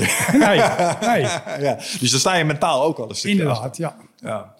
Ehm, la- laten we het daar dan nog even als laatste over hebben. Want eh, het vechten vergt ook wel iets wat ik noem eh, mind game. Dus het is een spelletje in je hoofd. Eh, vooral in het sparren kom ik daar veel in tegen. Dan zijn dagen ben je supersterk. En er zijn dagen dan loopt het je dun door de broek. Ja. En, en daar moet je dan mee dealen op een of andere Ja. manier. Hoe manage jij dingen als angst en frustratie ehm, in je hoofd? Dus hoe ziet dat er bij jou, dat interne proces eruit? Ja, het gek is, ik, ik heb geen angst. Hè. Ik heb, ik heb dat, natuurlijk, elk mens, ik, ik ben ook stuntman geweest, hè, heel lang. Hè. Ja, ik heb heel veel stunts gedaan. Ik, was, uh, ik heb nog met Jacques Tati, Mr. Hulot gaat op reis. Dat waren, eh, was een uh, komiek, een Franse komiek, die heel veel films in Nederland heeft opgenomen. Ja. En ik zat toen in stuntteam 6, we hadden een eigen stuntteam gemaakt van allemaal vechtsporters. Ja, dat is geweldig. En ik deed voor Holland Location, deed ik al de stunts. En dat waren jongens die vroeger met Floris van Roosemond, uh, Rutger Houwen, ja. die stunts deden met Hammy de Beukelaar. Daar ben ik een van de, de jongens geweest die daaruit voort zijn gevloeid. Die toen een eigen stuntteam hebben gedaan. En ik deed motorstunts, uh, uh, paardrijstunts, uh, van trappen afvallen, springen, waterstunts. Dus ik heb zo'n vijf jaar lang heb ik heel veel stunts gedaan. En dan moet je angst inschatten. Hè? Dan moet je toch het risico inschatten. En natuurlijk zijn dingen gevaarlijk. En dat ga je heel goed analyseren. En dat heb je met de stunt, dan kun je dat rustig doen. Maar in het gevecht moet je dat meteen doen. Dan moet je meteen analyseren wat je doet. Maar je moet je angst moet je opzij zetten. En dan proberen om zo risicovol proberen je technieken ten uit te brengen. En dat is eigenlijk wat jij bedoelt. De ene moment heb je, zeg maar, voel je niet goed, maar dat moet je zien te overbruggen. En dat, ja, dat is een proces. Dat moet je, als je dat met je trainer moet je dat proberen op te lossen. Ja. Ik zag ook wel vaak in de school wanneer iemand niet goed draaide. Dus ik dacht, hé, hey, dan, was er wat. En dan haalde ik hem wat. Ik zeg, wat is er? Ja, zat niet zo lekker in zijn vel. En dan bleek dat hij of een ruzie had gehad met zijn vrouw. Of weet ik veel. Dat wat, of op school had hij wat problemen. En dan dan blokkeren ze ook een beetje. Want eigenlijk hiermee wil ik aanduiden dat eigenlijk moet je heel veel respect hebben voor vechtsporters. Omdat die weten door te gaan waar eigenlijk mensen stoppen. Je moet doorgaan, je moet afzien. En daarvoor moet je, en dat is wel het systeem, de cultuur in het buitenland, vooral in Japan. Als jij als vechter verliest, heb je net zoveel respect als de winnaar. In Nederland, als jij wint, ben je een kanjer. Als je verliest, ben je een klootzak. Heb je drie keer verloren, ben je helemaal... Want dan kan je er niks van. Maar als jij in Japan neergaat en je staat op en je gaat weer verder... dan krijg je een staande ovatie. Omdat hun begrijpen, het cultuur, dat een vechtsporter een man is die eigenlijk doorgaat waar de normale mens stopt. Vandaar dat ook een vechtsporter daar zoveel aanzien heeft. dan wordt het verpakt in het sprookjeselement met de samurais. Maar het is wel zo. Het, het zijn mensen. Ten eerste al, je moet ook dat, dat kleine Marokkaantje wat hier in de ring gaat. Wat ze zeggen, ah, vechtetje. Heb respect voor dit jongetje dat hij durft in de ring te gaan om te gaan vechten. Ja, want dat is iets heel spannends. Dat is iets heel spannends. Want dat kan ook voor dat jongetje verkeerd aflopen. Vandaar dat ik ook zeg, kijk niet neer op die jongens. Geef ze het respect waarvoor ze zijn. En die jongetjes begrijpen dat. Vandaar dat ze ook goed willen zijn. Want als ze goed zijn, dan krijgen ze het respect van hun vriendjes op straat. Als jij kampioen bent, hè, dan kijkt iedereen tegen je op. En dan krijg je, dwing je respect af. Maar eigenlijk is dat in het dagelijks leven ook zo. Als je wat presteert, krijg je respect. En vandaar dat je ook, dat zeg ik wel eens tegen mensen die totaal niets hebben met vechtsport. Probeer het eens anders te zien. Kijk eens anders naar die vechtsporten. Kijk naar dit jongetje wat door trainingen op de school eindelijk in de ring gaat om te vechten. Terwijl die weet dat een jongen met dezelfde capaciteit, misschien is hij beter, misschien is hij minder, maar met jou gaat strijden. Dan moet je respect voor hebben. Dat ze dat durven. En als je hun die respect geeft, dan groeien die jongetjes ook. En dat is wat eigenlijk onze sport zo prachtig maakt. Dat ze toch in hun sport naar buiten kunnen treden. Ja, en aan zichzelf kunnen werken. Juist. En iemand kunnen worden en daarin zichzelf ontdekken en dat meenemen weer naar andere En dat ze dat zelfvertrouwen weer hebben om verder te gaan. Ja, en eigenwaarde vooral. Juist. Wat, wat nou, je zegt het juist, de eigenwaarde. Ja, wat vechtsport mij al heeft gebracht is uh, zelfrespect, omdat ik wist dat ik weerbaar was. Ja. Van, ik ben blijkbaar, eh, en dat, dat merk je pas. Kijk, als je, ik was vroeger best wel onzeker. En door vechtsporten te gaan doen, kwam ik erachter. Oh shit, ik ben eigenlijk best wel sterk. Ja. Oh, ik kan mensen tot overgave dwingen als ik dat echt wil. En als je dat kan toevoegen aan je zelfbeeld, dan word je ineens iets van, eh, je mag wel een beetje rekening houden met mij. Dus uh, je laat niet meer zomaar over je heen lopen. Maar het gekke is, juist zoals jij, jongens die bij mij in de school kwamen, werden de beste vechters, weet je dat? Ik heb jongens gehad die binnenkwamen, heel onzeker, kwamen nog met hand in hand met hun moeder. waren ze acht jaar, durven zo van, ja, mijn zoontje, ja, mijn zoontje gaat, wil, ik wil dat hij gaat trainen met Haring, want op straat heeft hij klappen gekregen en hij is heel onzeker en dit en dat. Dat soort jongens had ik het liefste. En die bleken op een gegeven moment zoveel talent te hebben... dat ze ook in het wedstrijdteam terechtkwamen. Dus het wil niet zeggen als jij dat bange jongetje bent van de straat... dat jij niet goed kan worden in die sport. Ik heb ook jongens gehad die in mijn school kwamen, heel stoer... en die liepen zo, die na drie maanden weg waren. Want die konden die klappen niet incasseren. En dat jongetje wat onzeker binnenkwam, wat karakter had bleek... dat, dat hij wel stoot en trappen kreeg, Ja. dat hij heel goed werd. Ja, dat is ook een, dat was een van de grootste mindfucks. Want als je jong bent en je groeit op en, en je probeert te navigeren als man. En dan zie je grote, sterke, gespierde gasten. Maar hij was breed, weet Ja. je. Dus hij moet wel gevaarlijk zijn. En het viel me op, bij, vooral bij het jiu-jitsu, dat die grote spierkluiten, die vielen allemaal door de het eerst die af. waren binnen, binnen like, 20 Ja, seconden waren ze op. En, en- dan inderdaad, dan gingen mensen die veel lichter waren, die wisten wat ze deden. Ja, die waren like 20 kilo lichter. Die maakten de korte metten mee. Nou, ik heb ook wel eens als voorbeeld gegeven. Ik had een jongen die eh, was nogal klein, zwaargewicht. Maar hij was dik. Maar dat vet kregen we er niet af. Hij was gewoon dik. Ja, soms hebben jullie lui. Ja. Die heb je. Ja. En toen kwam hij de ring in. En ik vergeet nog, het was een nieuwelingpartij, een C-partij in de zaal. Was in Ammers, was in, eh, hoe heet het nou, in Noord, Amsterdam-Noord was dat. Was een, een zaaltje. En toen kwam mijn jongen de ring in. En die andere tegenstander was al in de ring. Dat was een donkere jongen. Een geweldig lichaam. Echt een super lichaam om te zien. Hè, de sixpack, zulke armen. En er kwam dat vette jongetje van mij binnen. Die had nou eenmaal... Ik kon niks aan dat lichaam mee veranderen. Maar achter dat vet was het allemaal keihard. Want hij was gewoon goed getraind. En toen begon de hele zaal te lachen. En toen dachten ze, ah, moet je kijken, die kan je van een gozer, Ja, hè, wat eruit ziet, ja, ja, ja. tegen dat eigenlijk dikke, vette mannetje. We hebben het nu ook nog gehad, eh, ik ben even zijn naam kwijt, die tegen Rico Verhoeven vocht. Die Marokkaanse jongen. Ja. Ook zo'n kleine. Hij is toen geschorst dat hij doping had gebruikt. Maar die heeft eh, drie ronden vol met Rico staan knokken, dat Rico hem er niet uit kreeg. Zag er Dat ook is niet uit als een topatleet. Juist, Precies. die. Ja, ja. Maar goed, die jongen van mij die wint, gaat de partij.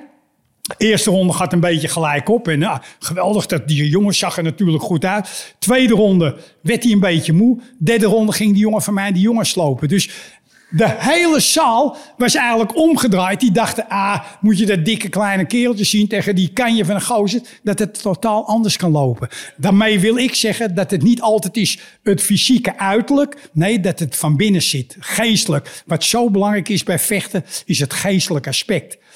Dat ook mijn jongen was, die was ook in het begin dat hij die jongen zag dat hij dat ze, oh, ik moet tegen hem wel, eh, zie je hoe die eruit ziet, Sen?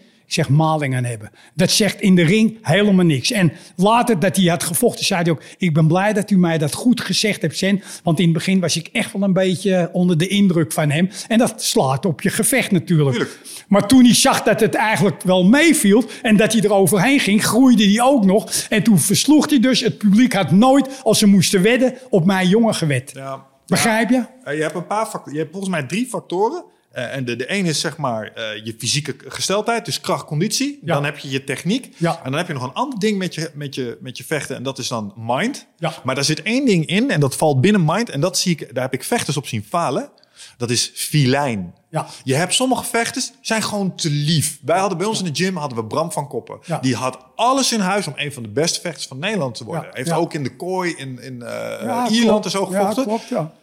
Maar hij zat iets in hem dat het gewoon niet relaxed vond om mensen gewoon heel hard Af in te het gezicht maken. te slaan. Niet echt af te maken, nee. Zat er niet in. Maar eigenlijk is dat een hele goede eigenschap. Vind ik ook. Ja, vind ik mooi, ja. moet je, res- je moet respect voor hebben. Al terwijl ik als trainer wil, hè, vermoord die gozer het op dat moment. Met alle respect natuurlijk. Hè. Wij praten dan, eh, maar probeer die partij te winnen. Maar ik heb ook van die jongens gehad, die waren gewoon dan te lief. Maar eigenlijk waren dat de beste jongens. En die waren ook inderdaad heel goed om het hoogste niveau te halen. Maar ze misten dat afmaaksysteem, omdat ze dat gewoon niet wilden. Maar dat is eigenlijk een hele goede eigenschap. Niet voor de wedstrijdsport, maar wel als mens, hoe je bent. Ja, ja, ja, terwijl ik toch echt wel eens op de sportschool... eh, eh, ah, gewoon genoot van de kans om een van mijn rivalen eh, eh, een lekkere tik te geven. Want die had me daarvoor ook vijf keer geraakt. Ah, nou heb ik hem een Nou, keertje. het gekke is, als ik spadde, ik, ik was meedogenloos. Maar zo gauw het over was, dan ging ik toch altijd kijken... jongen, heb ik je niet te veel pijn gedaan? Hè? Heb ik niet, eh, dat, Zeker. dat, dat zit erin omdat je, je spadde met een, een, een, een, een partner van je... waar je mee in de ring, waar je mee in de school traint... Dat zijn allemaal vrienden. We zijn vrienden van elkaar en familie. We zijn zelfs een, een gezin van elkaar. En je wil niet dat je gezin pijn hebt. Maar ja, dat is inherent aan het spelletje. Maar zoals in alle grote gezinnen heb je vaak ook dat ene broertje Ja. waar je een bepaalde rivaliteit mee voelt. En eh, ik ben helemaal met je eens. En voor 99% van alle mensen waar ik mee heb getraind is dit waar. Ja. Maar ik zou liegen als ik zei dat er niet een paar trainingsmaatjes zijn geweest waar ik een rivaliteit mee voelde. En dat hadden we over en weer met gezond respect.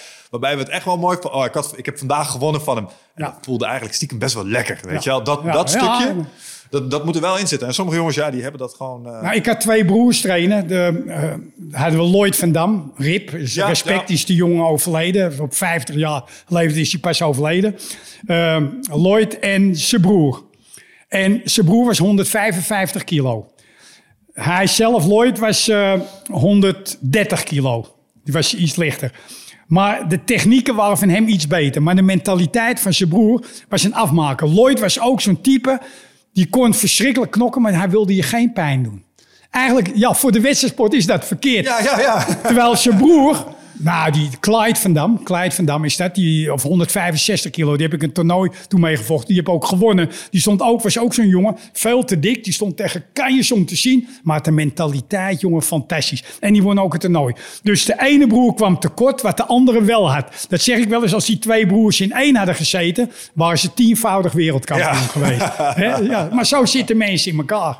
Ja, en, en de vraag die ik denk ik nog achter heb is, want jij bent vast talenten op die manier tegengekomen. Is dat, is dat iets wat je ook kunt cultiveren bij mensen? Kun je dat kweken of zit dat erin of zit het er niet in? Nou, je, je kan het in zoverre kweken dat je hem er wel op moet wijzen dat hij het even moet vergeten dat hij humaan moet zijn.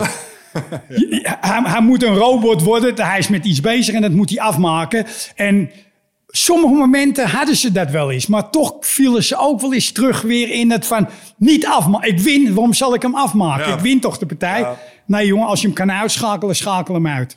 Ja, ik snap precies wat je bedoelt. We hadden ook een paar van die vechters en die hadden dat echt, echt in zich. Heb je, heb je wel eh, eens nagedacht over wat dat in mensen activeert? Want als ik keek naar de mensen die dat hadden, waren ook wel mensen die een extreem moeilijke achtergrond hadden vaak. Dus die hadden vaak al wat zorgen op andere gebieden hadden ze gehad. Dus die wisten al, het leven is hard. Ja. Eh, en daarom ben ik zo, want Ja. ik heb al ervaring gehad. Is dat iets wat jij kent? Of heb je dat ook wel eens gespot in mensen die eigenlijk alles voor elkaar hadden, maar stiekem toch ook wel dat hele gemene hadden? Ja, ja ik, heb, ik heb ook wel eh, een jongen gehad die studeerde aan de universiteit. Thijs Welman heette die. En die was, eh, was een hele correcte jongen. Maar zo gauw die in de ring werd, sloeg het totaal om. Was echt een, was, was een moordenaar, om het zo even te Ja, vertellen. ja, ja, ja. Die ging door en die, die stopte ook niet totdat hij echt op de grond, dat je knock-out ging. Dat was in hem. Terwijl daarbuiten denk je, ja, super nette man, intelligent en ah, weet je. Dus het zit hem ook niet in hoe de type eruit ziet. Het zit namelijk van binnen. Mentaliteit zit van binnen. Dat kan ik niet van buiten zien aan je. Ik kan wel zien, hey, je hebt goede manieren, je bent een nette jongen. Maar dat kan ook een hele andere kant hebben. En dat had hij ook. Hij was zo, je dacht ook als je met hem moet sparren, nou dat zal wel niet veel wezen. Nou, raai de koekoek. Dat vind ik nog altijd het leukste aan Ja. vechtsport. Hoe mensen je daarin kunnen verrassen. Maar ik had ook hele rauwe gasten dat ze eruit zagen dat hij al een kop had van uh, voer, dat zal een knokker zijn. Je denkt, hé, hey, dat valt eigenlijk hard mee. Hij doet helemaal niks. Daarvoor zeg ik, het zit in de persoon zelf. En iedereen is anders. Ja, ja, ik denk dat dat klopt. Tom, ik weet niet hoe jou zit, maar ik lust inmiddels wel wat te eten. Ik ook. Eh, we zijn, de twee uur is eh, omgevlogen. nou, god, is niet, ik, ik heb nog niks verteld, man. Da- da- daarom. Dus ik wil eh, deze podcast eindigen met een uitnodiging voor een nieuwe. Want Ja. ik heb het gevoel dat we dit rustig nog twee uur hadden kunnen voortzetten. En dan, Weet je, als je die boeken leest... Ik heb natuurlijk ook heel veel verhalen die heel leuk zijn voor de mensen. Ja. En wat we hebben meegemaakt, hoe er tegenaan wordt gekeken. Waarmee we in aanraking zijn gekomen. De cultuur in de landen, wat ze hier niet kennen. Nou, dat zijn geweldige verhalen. ik heb 50 vragen daarover. Helemaal nog niks mee gedaan Nee. vandaag. Dus laten we dit nog een keer een eh, tweede keer weer doen als je het leuk vindt. Ja, ik vind het hartstikke leuk, jongen. Je weet, ik hou van mijn sport. Ik wil mensen helpen. Dat is nog eh, heel Ja. belangrijk. Mijn ervaring wil ik delen met de mensen. Dus ik kom zeker een keertje terug bij je... om alle finesses nog door te praten. Super, te gek. Voor nu wil ik je in ieder geval bedanken voor je tijd en energie. Oes! Oes. En eh, wat ik vooral mooi vind is hoe je met je Shakuriki-stijl eh, zoveel mensen toch eh, het mooie van de vechtsport hebt meegegeven. Ja, en ja. ik hoop dat door dit gesprek eh, een aantal mensen ook inzien dat dat structuur, dat discipline, ehm, dat dat een, een belangrijk ding is. Dat dat weer een beetje een plek mag Ja, krijgen in ja. dingen die we doen. Dus Ja. als je les geeft, maakt niet uit waarin.